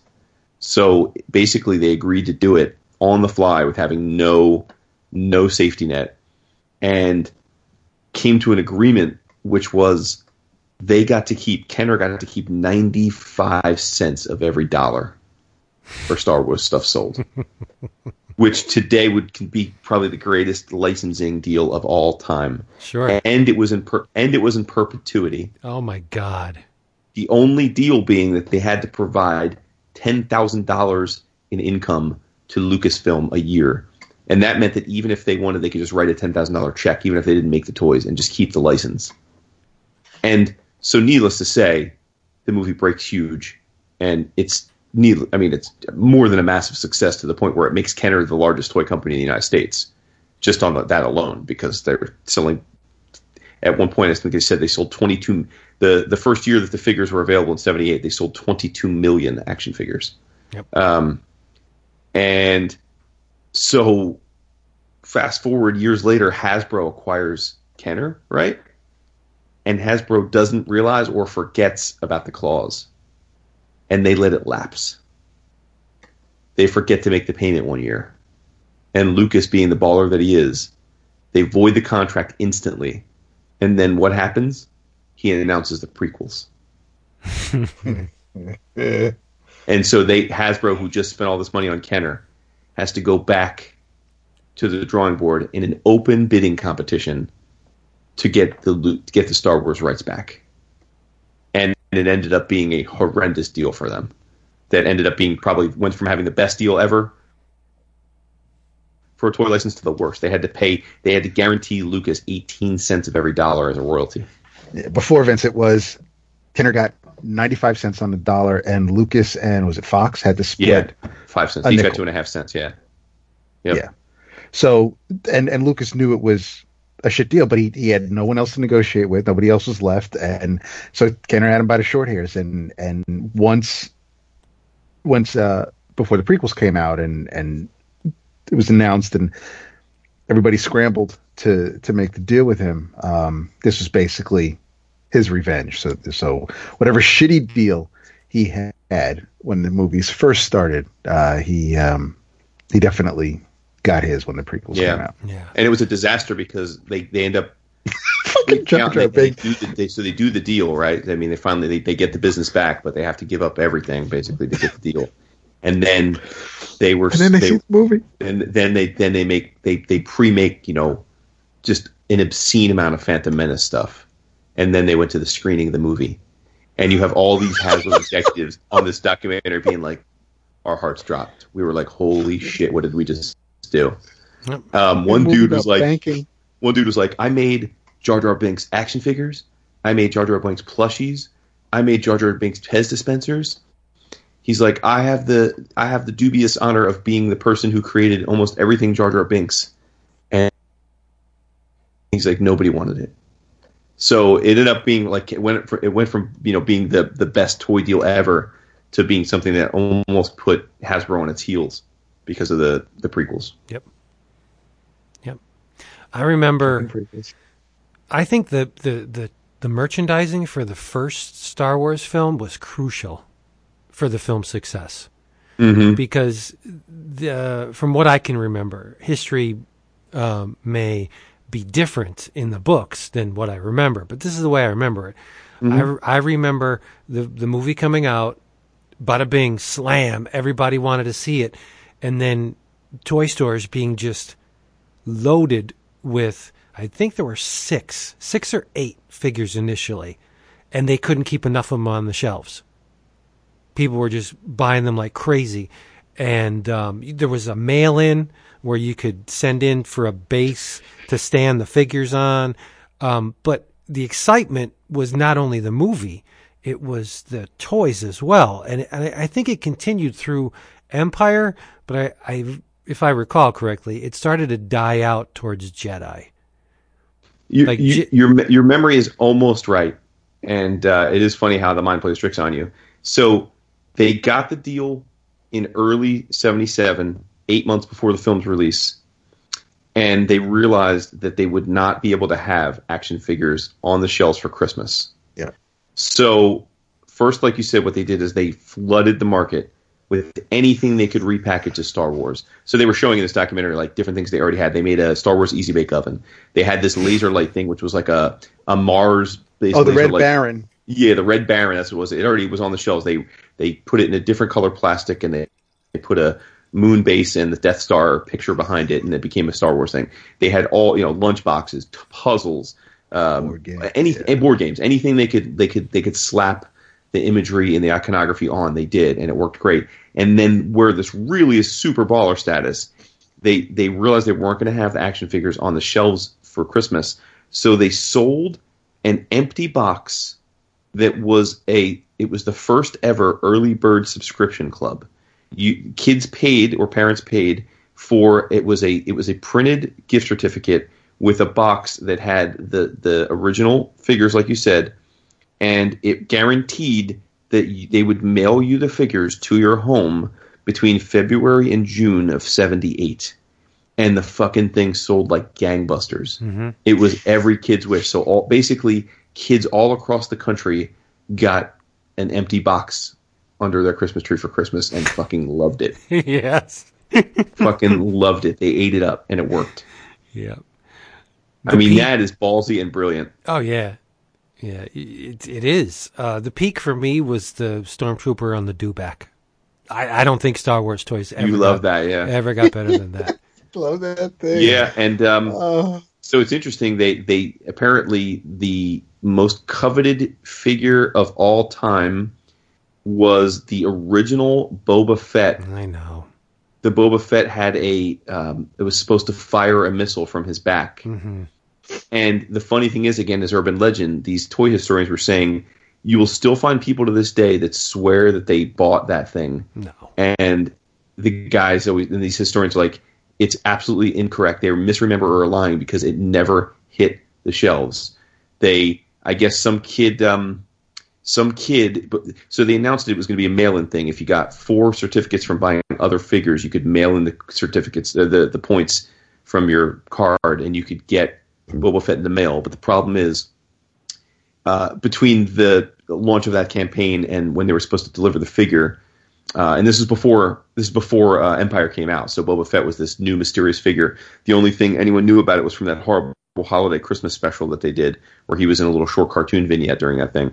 And the reason it didn't ever come out was because uh, Mattel had those Battlestar Galactica toys at the time, and some kid died or nearly died, I forget which, from choking on one of the missiles from that. And it made Kenner petrified to mass distribute a another projectile toy.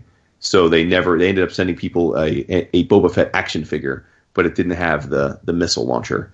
And so apparently there are these uh, prototypes that uh, were leaked over the years, and then some were replicated uh, as hardcore, and they can go up to twenty thousand dollars to buy a prototype Yeah. now in the collector's market. All right, real talk. So- Your favorite Mhm. Star Wars three and three quarter figure? Wow. Um, I mean, back when I was a kid, probably probably Han Solo. Wow. That I just thought he was the coolest. yeah, but the one with um, but the one from Empire though with the jacket, not the vest. Mm. Um. Oh man. Oh shit. Damn it. I wish I knew Vince. Um. If it's not Boba Fett, then uh. Yeah, yeah, it's that. It, it's Han from Empire. wow. You? Hammerhead. Oh, okay. Well, that was dope. yeah, for sure. Yeah, I, He says I would. Dead Fortuna. I didn't really go deep into the three and three quarter figures. Like mm-hmm. I, I, I'll be totally honest. I never had Luke. I did have Vader and a bunch of stormtroopers, but mm-hmm. Luke, Han, Leia, R two, three PO could not care less. If mm. if it was a Cantina creature, I bought it.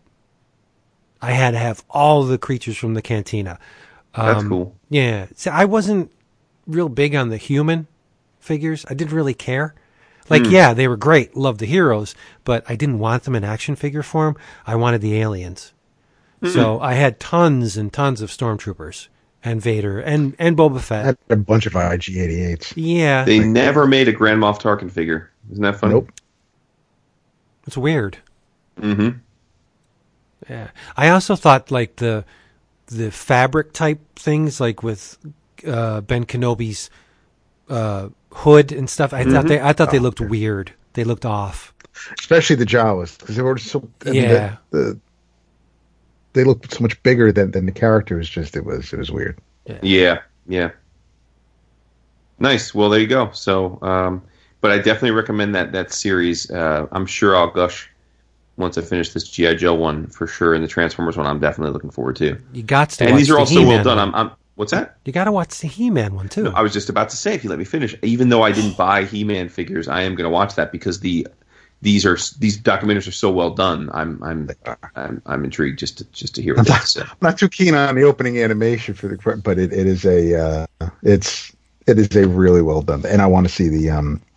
Renee has a bunch, or she she had, she uh, especially the um the Bob Mackie versions of of various Barbie dolls and and his dresses and gowns from over the years. So I have Yeah. a feeling we're probably gonna watch the Barbie one.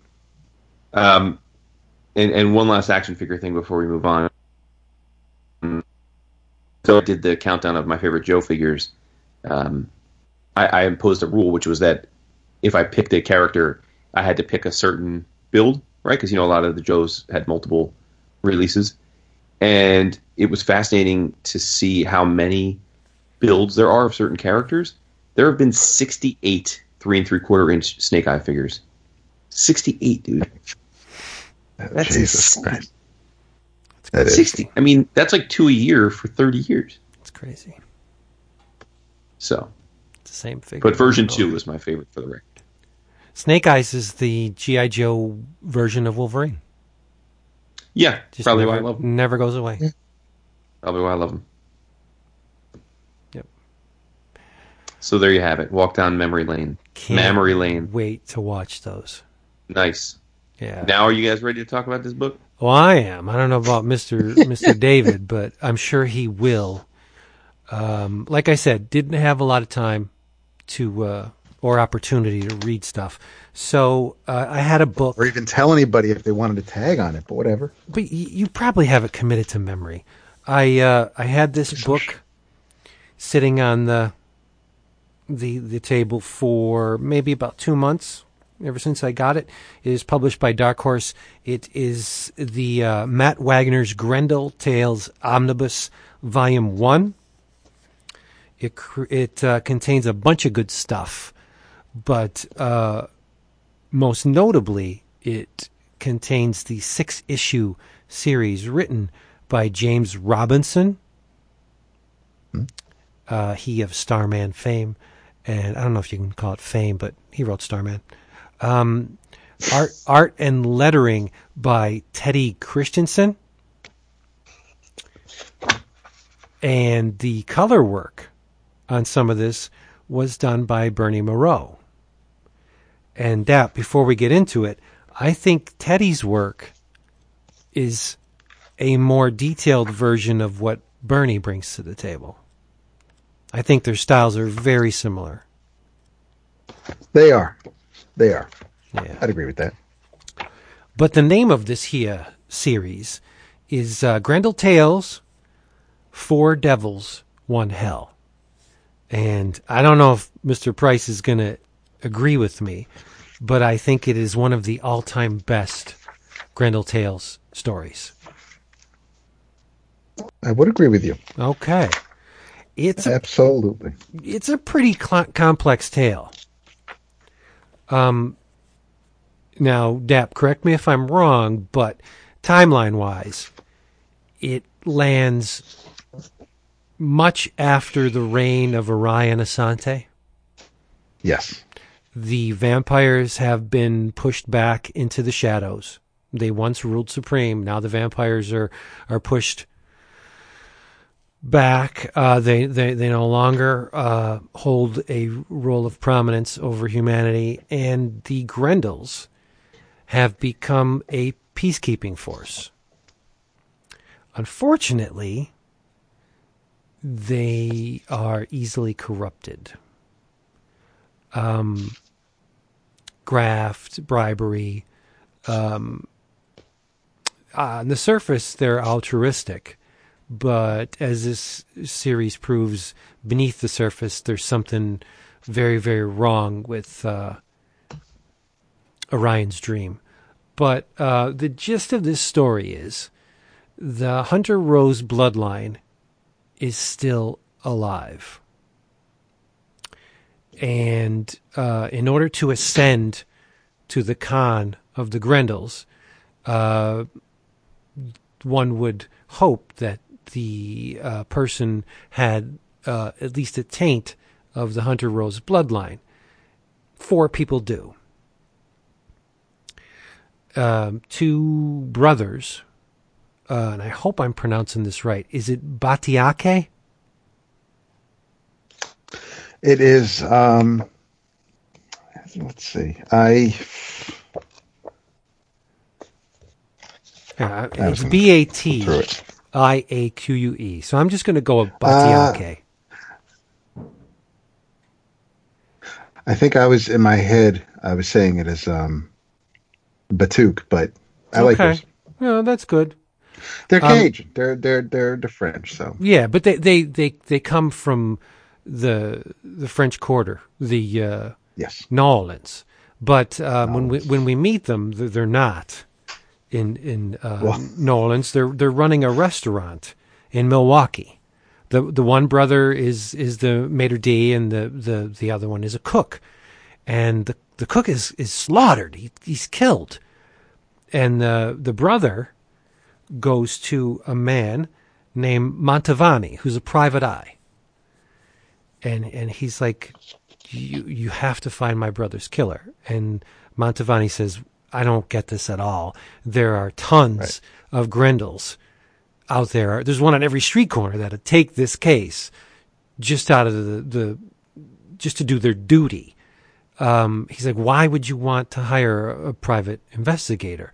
And and the the brother says, yeah, you know, um, you you private eyes with your cigarettes and your your your sense of honor. He goes, you you you you have that that real sense of honor of of of getting the job done. He goes, these Grendels, I don't know. There's there's something off off with them, and he's right because the the story leads to the New Orleans where you have a Grendel who's in uh, charge of the the crew uh, the Grendel crew, and it's K R E W E of the uh, this the the French Quarter, and his name is Dulac, and um, he's involved. Let's just say in the murder of the brothers because the brothers have the the Hunter Rose bloodline, and the uh, there's two other people who do as well.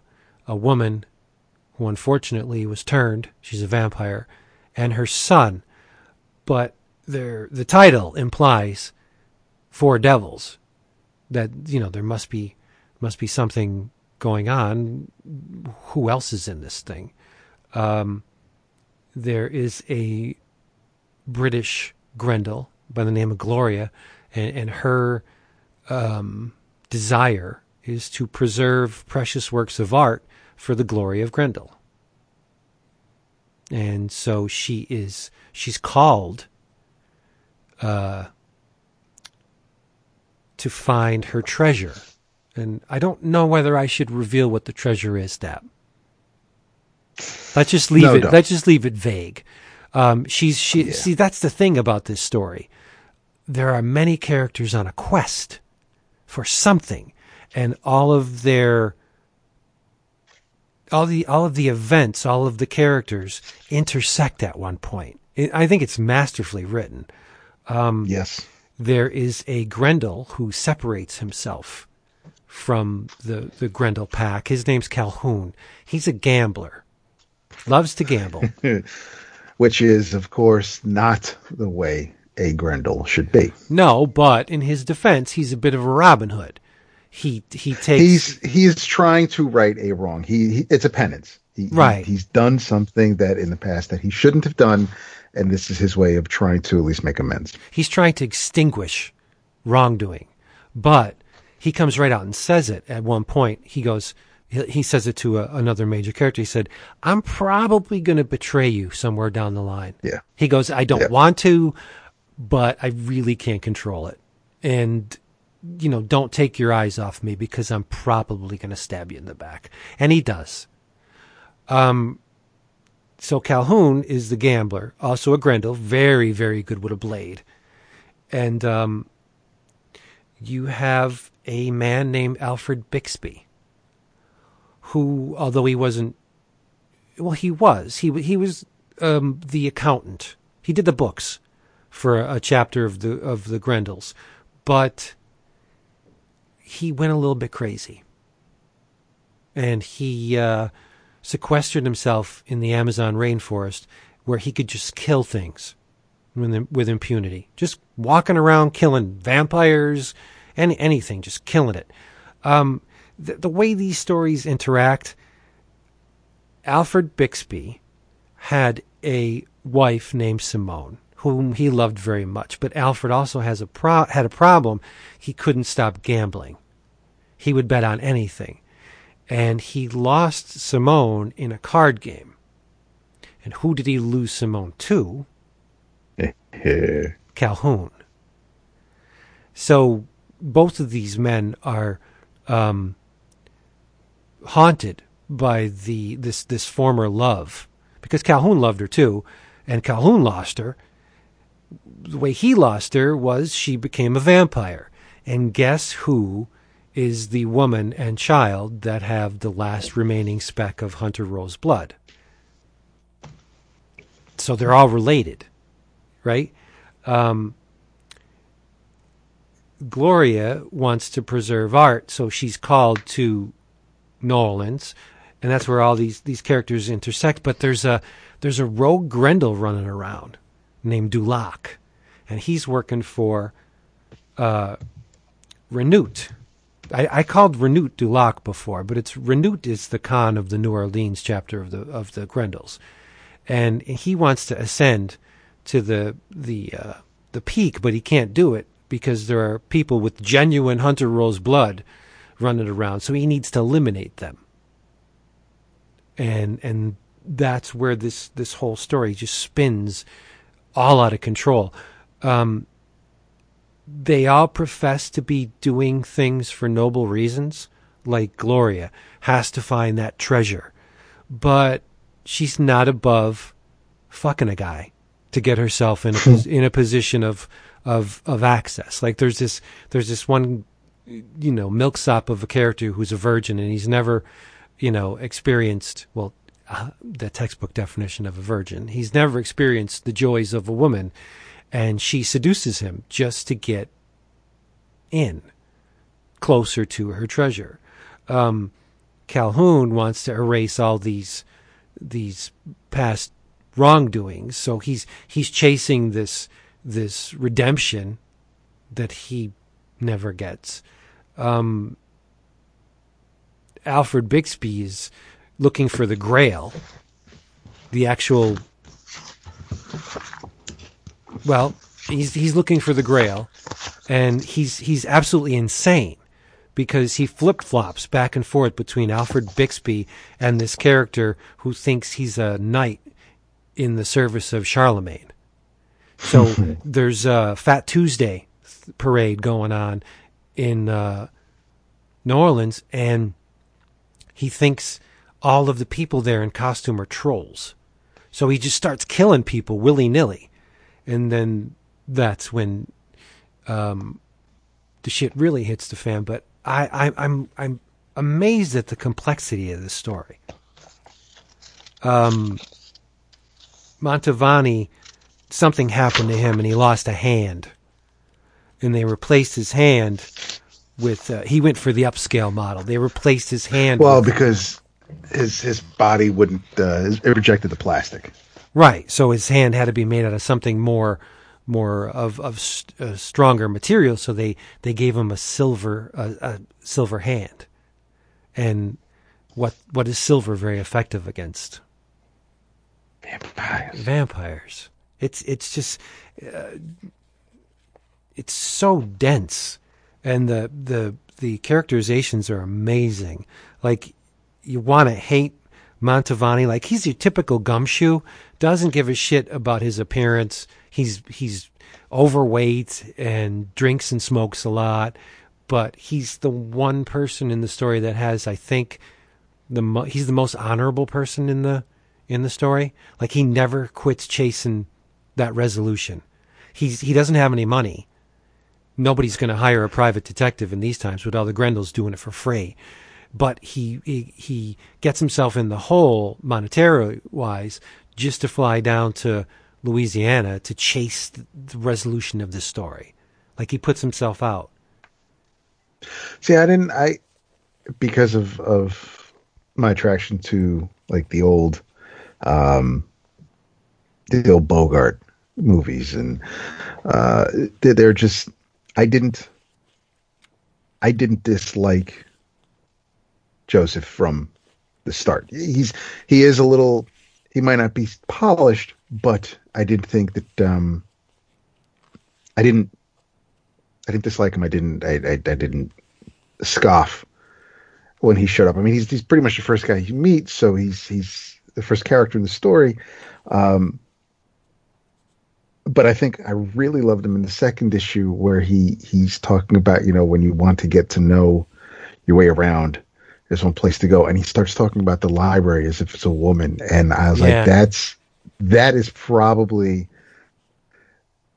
that is fantastic for Robinson to pull. I thought that was fantastic, and uh, the my only quibble with the story is the way Teddy wants to draw smoke. Oh, I love it. It looks like sperm floating in the air. It looks like it, it looks like pieces of tissue floating around. It looks like anything but smoke. And and I didn't know if if if Mont- I, I didn't know if it was cold, if that was supposed to be his breath. I don't know if he was smoking. I don't know what the hell was going on in that hotel room. But I was just like, I I did those things, and I keep finding, you know, I went back earlier in the series and in, the issue in, in the in the story, and and you know, as he's walking out of his his office, you know, he's smoking, and and so it's it's present, you know, early on. It's not like Kristiansen was just decided to I'm just going to draw smoke like this for no reason. It was just it, it's always been there, but it was just it was it was more of a I just it annoyed me more than anything else. But it was a um, but it is absolutely one of one of my favorite uh, non Wagner written Grendel stories, and and the uh, it's the connection to because I when I think I first came across the when they first announced the Grendel Tales, I, I thought they were just going to. I, I knew they weren't written by Matt. They were tales written by, created by other people um, that Matt just oversee. But I didn't think. Um, I didn't think they were going to be so tied into the sixty issues that came before, and um, No, But they're, any- they're tight. Yeah. any any um any uh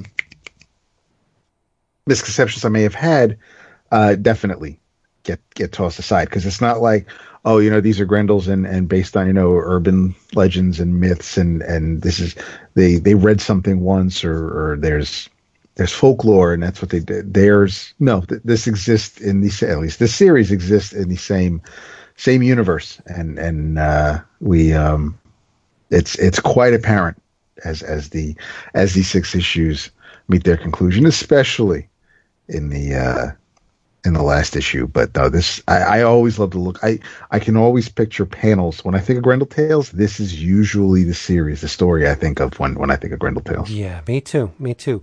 And and the color choices are just phenomenal. I think there's there's a lot of instances where characters are underlit with a complementary color. Like the the, the one page I always focus on is um, when um, Alfred Bixby wanders out of the uh, the rainforest and he's picked up by the guy with the with the trucker hat, the fat guy with the John Lennon glasses. Yeah th- th- it's primarily green or blue green, but he's underlit by red, reddish orange. It's just a really smart pairing yeah of, of yeah, colors. from, from his yeah the lights from the dashboard Yeah. And did you notice the fat dude with the Lennon glasses that picks up Bixby is one of the ones that go down to the cabin to get Simone and the kid? When, Yes. when, when the Yeah. like that is just it's it, it's a little thing. All connected. Yeah, that that you know, in the the grand scheme of things, it's just like a, oh, so he was working for Renute. Uh, but it's it's it's neat. So it also adds other uh, you know additional wrinkles to the story too. It's almost as if Renute was planning his own downfall by bringing in Alfred Bixby. You know, whether he ordered it or not, the fat guy worked for him. So he, in a sense, engineered his own downfall. hmm Yeah, it's. I think it's an amazing story, Jason. If it, it may not mean a whole lot to you because I don't know how much Grendel you've read, hmm but it's just a phenomenal frickin' story. There's voodoo Yeah, I mean- involved in it, and I am. Oh, shit, sorry. Uh, I am woefully underrepresented, as you know, in my my Grendel lore, and it. Uh, I'm sure a, a, a little piece of, of David's heart breaks every time I acknowledge that. But uh, yeah, Wagner's. I think smart. I own pretty much. I think I own pretty much most, if not all of it, at this point. oh, you got to read it. Uh, no, I've read a bunch of it, but I haven't read that. I, but I'm I definitely. It's probably the last Grendel I read was the one we read all the Grendel Batman stuff. Right. Um, But yeah, so it's it's been a minute. It's amazing. Grendel's so many different things. It's it's a it's a character in in Hunter Rose. It's a it's a religion. Um, It's a peacekeeping force. It's a it's a uh, it's a myth, and you know it's it's it's not. Oh, like you say, oh, who's this Grendel? Well, it's not this Grendel. It's it's it's Grendel. It's it's many many different things depending on the time frame, and uh, I think that's just smart for for it to go from a single individual to like uh, over the period of time to a religion. It's it's a religion at the end, and it, it even becomes an infection and a drug at one point. So it's just uh, I I never cease to get mucho enjoyment out of even the worst Grendel stories I've read, and I, I can't even name the worst ones. But obviously, if we're we're talking artistic creation, there's very good, and there's you know Right. it, it spans the the the spectrum. Even the less successful ones are still so enjoyable to me, just because the, the the premise is so rich. Sure. Yeah. But I eventually want to get through this this entire volume. Dap, it contains um Devil Worship. I believe that's from Grendel number 40, I think. Um, then it's Four Devils, One Hell, Devil's Hammer, Devil in Our Midst, and Devils and Deaths. Well, you tell me which one you want to read next, and I'll have I'll pull it out of the box Well, let's just because I, I I have my I have my issues here, so I don't have the omnibus. Yeah, Devil's Hammer. mm, I liked it, but it's not the most visually arresting one. Let's go for the Paul Grist one. Devil in Our Midst. That- okay. That's a great story. We should just do a, a sweep and just read it from the beginning to the end. And I think when you do that, you got to read the Grendel Tales with it. That's bold. That is bold. That's a lot of reading. It's full. I mean, That is a lot of 2018. it it could be a a, uh, a an ongoing project. It could. Yeah. We'll skip that Hunter Rose stuff. We'll get to the good stuff. The Christine You're Spar. adorable. yeah, it's funny how uh, how you forgot that when you were talking about the not so good Grendel stuff, but whatever. Oh no, I like the Hunter Rose stuff. He's just not my favorite. He's not. I mean, he's, There's something wrong with you. I he's don't so know. It's arrogant. all good. He's like Bruce Wayne. Well, we need to. Uh, we got we got other obligations to the patrons, so we gotta we gotta wrap this up. What? Yes, sir. All right, let me write this down. Grendel Tales. Um, all right, people. Hey, we thank you for being here with us on this somewhat truncated episode. Damn, I get the Adobe thing all the time popping up on my laptop. Um, we hope you will come back next time. Uh, remember, the only place to go for inexpensive comics is DCBS Discount Comic Book Service. they will get you what you want at a fraction of the price the other people are paying. You'll be too cool for school if you go to dcbservice.com. In the meantime, um, in your travels, I should say, wow, I got a whole bunch of nothing. I do. Um, oh, uh, read Hack Slash Resurrection. I talked about the first issue. I read the second issue. It is a whole bunch of fun. Um, like I said, Cassie gets uh, takes an offer to be a camp counselor in a in a camp designed to serve children who have been in uh, bloodthirsty uh, situations or have been uh, tainted by the supernatural, and so she's goes down to this camp, and it just so happens that the the camp counselor's daughter is a gorgeous blonde, and Cassie has to restrain herself because Cassie likes the women's. And uh, yeah, she she does. And that uh, that premise with with the doctor that was using the reanimating fluid to revive the zombies and send them Cassie's way. Remember I, I talked about that? Well, at the end of issue two, there's a body on his slab that will make uh, your eyebrows raise. Guess who it is? Vlad. Yep. Nice. Yeah. I don't even read the book, and I guessed it. So this, well, it's not, it's not a stretch, buddy. Wow. The, uh, Don't ask a question, player. so the, the the status quo may be restored in the in the hack slash, but no, I'm loving it. It's uh the uh, I'm very glad to hear that. the the daughter is is bent over reaching for something is. and uh, Cassie's looking at her she's thinking don't do it don't do it don't do it don't do it. It's cute. It's it's it's funny. And I like the fact that Cassie relies on a bat because she says bats don't need to be reloaded. They won't run out of bullets. And I, a nice spiked bat can serve you well but uh, She and Negan are a match made in heaven. she's the original Negan. It's true. yep. There you there you go. Go Love EA it. Pizzle. hack slash from Oh, Image oh, man. by the way From Image. yep Um, man, I really ain't got nothing. In your travels, That's what, I'm, that's what I said, right? what? It, it's, it was rough this Yeah, week. it is. Yeah. Um, you know what? Here you go. because Because I I actually fired this up in the um in the Comixology app. I just didn't get very far into it.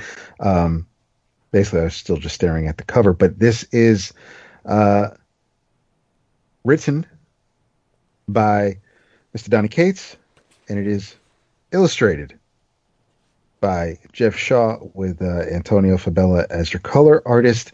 This is, uh, as of the 13th issue, Thanos. Uh, and it is, um, the title of the story is Thanos Wins Part 1.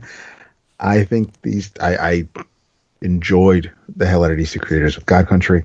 So, um, I want to see what they do with Mad Titan. And since Jeff did such a great thing with it uh, when the title started uh, for those 12 issues. Um, I want to see what the new creative team does, and I like this creative team. So this is an in your travels that uh, I can't speak on. So um, come along for the ride, basically. I'm surprised they didn't stop at issue 12 and renumber it. That may have gone against the whole legacy aspect of it because they're trying to True, true, they're continue trying to the get- yeah. numbering. Yeah, you're Good right. point. You're right. Good point. Um, Good call. I love my family dearly. Thanks, man. What's that? That's good. That's Yes, good. that's it's good. good to love your family. No, it's good. Um, but I think that they are often not great at geek gift giving because they're intimidated by the fact that, let's be honest, I buy myself a lot of geeky things. Mm-hmm. And so they never really feel either they don't know what to get or they feel as though it would be lost in the piles of other stuff that I get on my own. But to their credit this year for Christmas and my birthday, they stepped up their game. they uh, actually got me a bunch of cool comics and uh, geeky things, uh, which which was a, a nice, pleasant surprise. Um, one of the things that they got me, I have already read, and that is by um, Black, Black Mask Studios, uh, written by Matthew Rosenberg, with uh, art by Tyler Boss and letters by Thomas Mauer. And that is Four Kids Walk into a Bank. It was a five issue miniseries. I, I got the collected edition, the trade. Uh, I I will tell you that um, I wish I could have taken credit for this, but I can't. So I will credit the person who actually said it first, which was Nerdist, and they said it's a mashup of Wes Anderson and Reservoir Dogs that you never knew you needed until now. And I I, I, I bring that up because I couldn't I couldn't have given you a better elevator pitch if I tried. It is a story of a young girl and her nerdy friends who are all D and D heads together, and her dad is down and out on his luck. They're going to lose their home. He hasn't held a job, and uh, he is confronted by some ne'er do wells. Turns out that uh, said ne'er do wells are bank robbers, and he has a past with them. So Paige, the daughter, decides to. She doesn't want her dad to go to jail for robbing a bank and screwing it up. So she and her friends decide to rob the bank themselves. And it is this strange, it's a fascinatingly toned book because it doesn't play for laughs. It's not purely serious. And that's why I think Wes Anderson is such a great evocation because there is a dark humor to it, but it's a fairly tragic set of circumstances. So it's it, it, it almost feels surreal, but not in a I mean, I guess a lot of comics are surreal, but but it it it feels as though you're you're kind of looking at a an Earth that's that's pretty much like ours. It's like ninety eight percent like ours, but it's just a bit out of phase. It's just a bit. It's like another. It's like the next dimension over in a parallel dimension of infinite dimensions, and uh, I I just I loved it. I thought it was incredibly well paced. Uh, I can't speak to how the individual issues read, but uh, I read this in one sitting, and it uh, it is a credit to this team of of long of lifelong buddies who did this book together, and I can see why they're all on the up and up now, uh, doing other stuff. It uh, you know this is this is this is considered Rosenberg and Tyler's uh, Matthew and Tyler's. Um, you know, we knew them when kind of book, right? Like kind of like with Jason Aaron on the other side, or or Nightly News for Hickman. This is their this is that book for them, and um, I think it's definitely a book that everybody should read. I think it's uh, you know full disclosure. I don't think it, it it raised to the level of something that will win an eleven o'clocker for me. But I certainly think it would be on a short list if we we don't do this, but if we did like a you know a, a semifinal round for some of our key categories, that this would probably factor into to that be in my top five kind of thing for the year, um, but not necessarily the winner. So very much recommend it. Four Kids Walk into a Bank by Black Mask Studios, and I have to say, uh, you know, stay tuned for Black Mask. I, I think we didn't we haven't talked about them all that much, but the things they're doing, at least the the few that I have read thus far, are definitely worth your attention. Between this and Space Riders, and we can never go home. I just I think they're doing some very interesting things, and it's uh, it's someone we should pay attention to in the coming years. The dregs. The Dr- oh, I forgot Yeah. that Greg was Black Mayor. I thought that there I forgot that as well. So yeah, Yep. yep, absolutely. They do a lot of good stuff. and I like Hell Exit. So Yeah. the um, and then they have uh, it is the artist on the dregs who we met at New York Comic Con. His his book is coming out from Black Mask as well, right? Mm-hmm. Next year. It's ordered. Yeah. Nice. Yep. Fun fact, Was it in as if n- anyone cared. My least favorite Quentin Tarantino movie, Reservoir Dogs. Reservoir Dogs. Yep. Interesting. Wow, that's my favorite. That, I- that's I- interesting. I think the the whole um, Michael Madsen stuck in the middle with you scene is so freaking contrived. It's so you don't. But see, I, I can't. Not that we're going to get into a Tar- maybe we can carry this over to the video chat. Yeah. I can't. But I but but it was also his first film. You know what I mean? Yeah, sure. I just find I find it ho- horribly boring.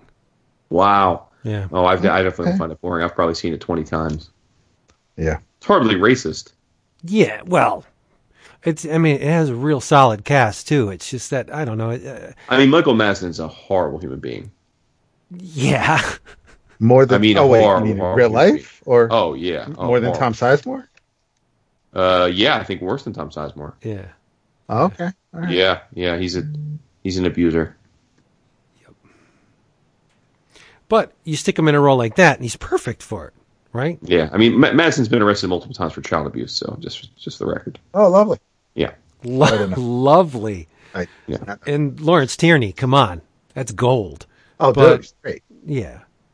I I Penn. just I mean, you know, and and I love Tim Roth and then Harvey. Keitel. You're not going to die. You're not, they're just driving down so they can. Oh no, it was and it was the way it ends. uh, The whole off-camera scene. It, it's just it's it is. It's definitely something for 88, 90 minutes or whatever. I can just kind of tune everything else out and just yeah. stay tuned to that. It's one of it's one of the few. It's it's one of Quinn's only movies I can do that with, but it there there aren't a lot of movies where I can just kind of sit down and forget about everything else while while I I'm not concerned about other things going on in my life or the world. hmm Yeah. So there was a weird YouTube video. it's- Oh, I'm sorry. I thought we were done. That's There was a YouTube video uh, made probably two years ago, so it doesn't have Hateful Eight or uh, um it doesn't have Hateful Eight for sure. But of, of all the Tarantino movies, it was a mashup of all the times that uh, someone said "fuck." Wow. How And, long is uh, that? It's 26 minutes and 37 seconds. Wow. So through 2015, so it doesn't include the last two films, I guess. So it doesn't include this or um, what was the one before this? Uh, the slavery one. Um, Django. Oh Django. Django Yeah. Django. So it does include this or Django. So it's probably past 1500 at this point. But but this video, it's 1371 fucks Hmm. That's a lot. Damn. available on YouTube now. Cool. Oh, did you guys see the bad lip reading for Stranger Things? No, No. You will shit your pants. Oh, really? I can't wait. You will. Uh, I guarantee it. You'll shit your pants laughing. It is so damn funny. Nice. Super freak. It's great. You got to see it. That's awesome. all right. All right. Well, we love you all so much. We will we see do. you in uh, we two do. days. Let's let's ease out. We can't just pull out and leave them wanting. Sort of like a Thank, no, let's go stop. like Thank- time to rip the condom off and go for the money shot. No, thank you for being here with us, brothers and sisters. We appreciate it so much. We implore you to come back next episode because it will be our patron supported or sponsored, patron sponsored book of the month episode. We might have some other books to talk about It's too. sponsored and No, I think we're uh, going yeah, we'll to definitely have go very long. Uh, No, I think Pa- we pa- probably have some time for some other sponsored books. Yeah. It- it's sponsored and, and picked. So yeah, that, thank you for that. the Meta Barons. Jodorowsky's a genius. In the meantime, say goodnight, fast and loose, David. Ooh, was fast. Good night. David. on the money as usual. Come back, people. We love you. Say bye. Did. Say it again. Bruh. You like it? Bruh. Thelonious, my old friend. Step on your hand. So glad that you're here again. For one more time, that your man madness run with mine. And the streets still unseen will find somehow. No time is better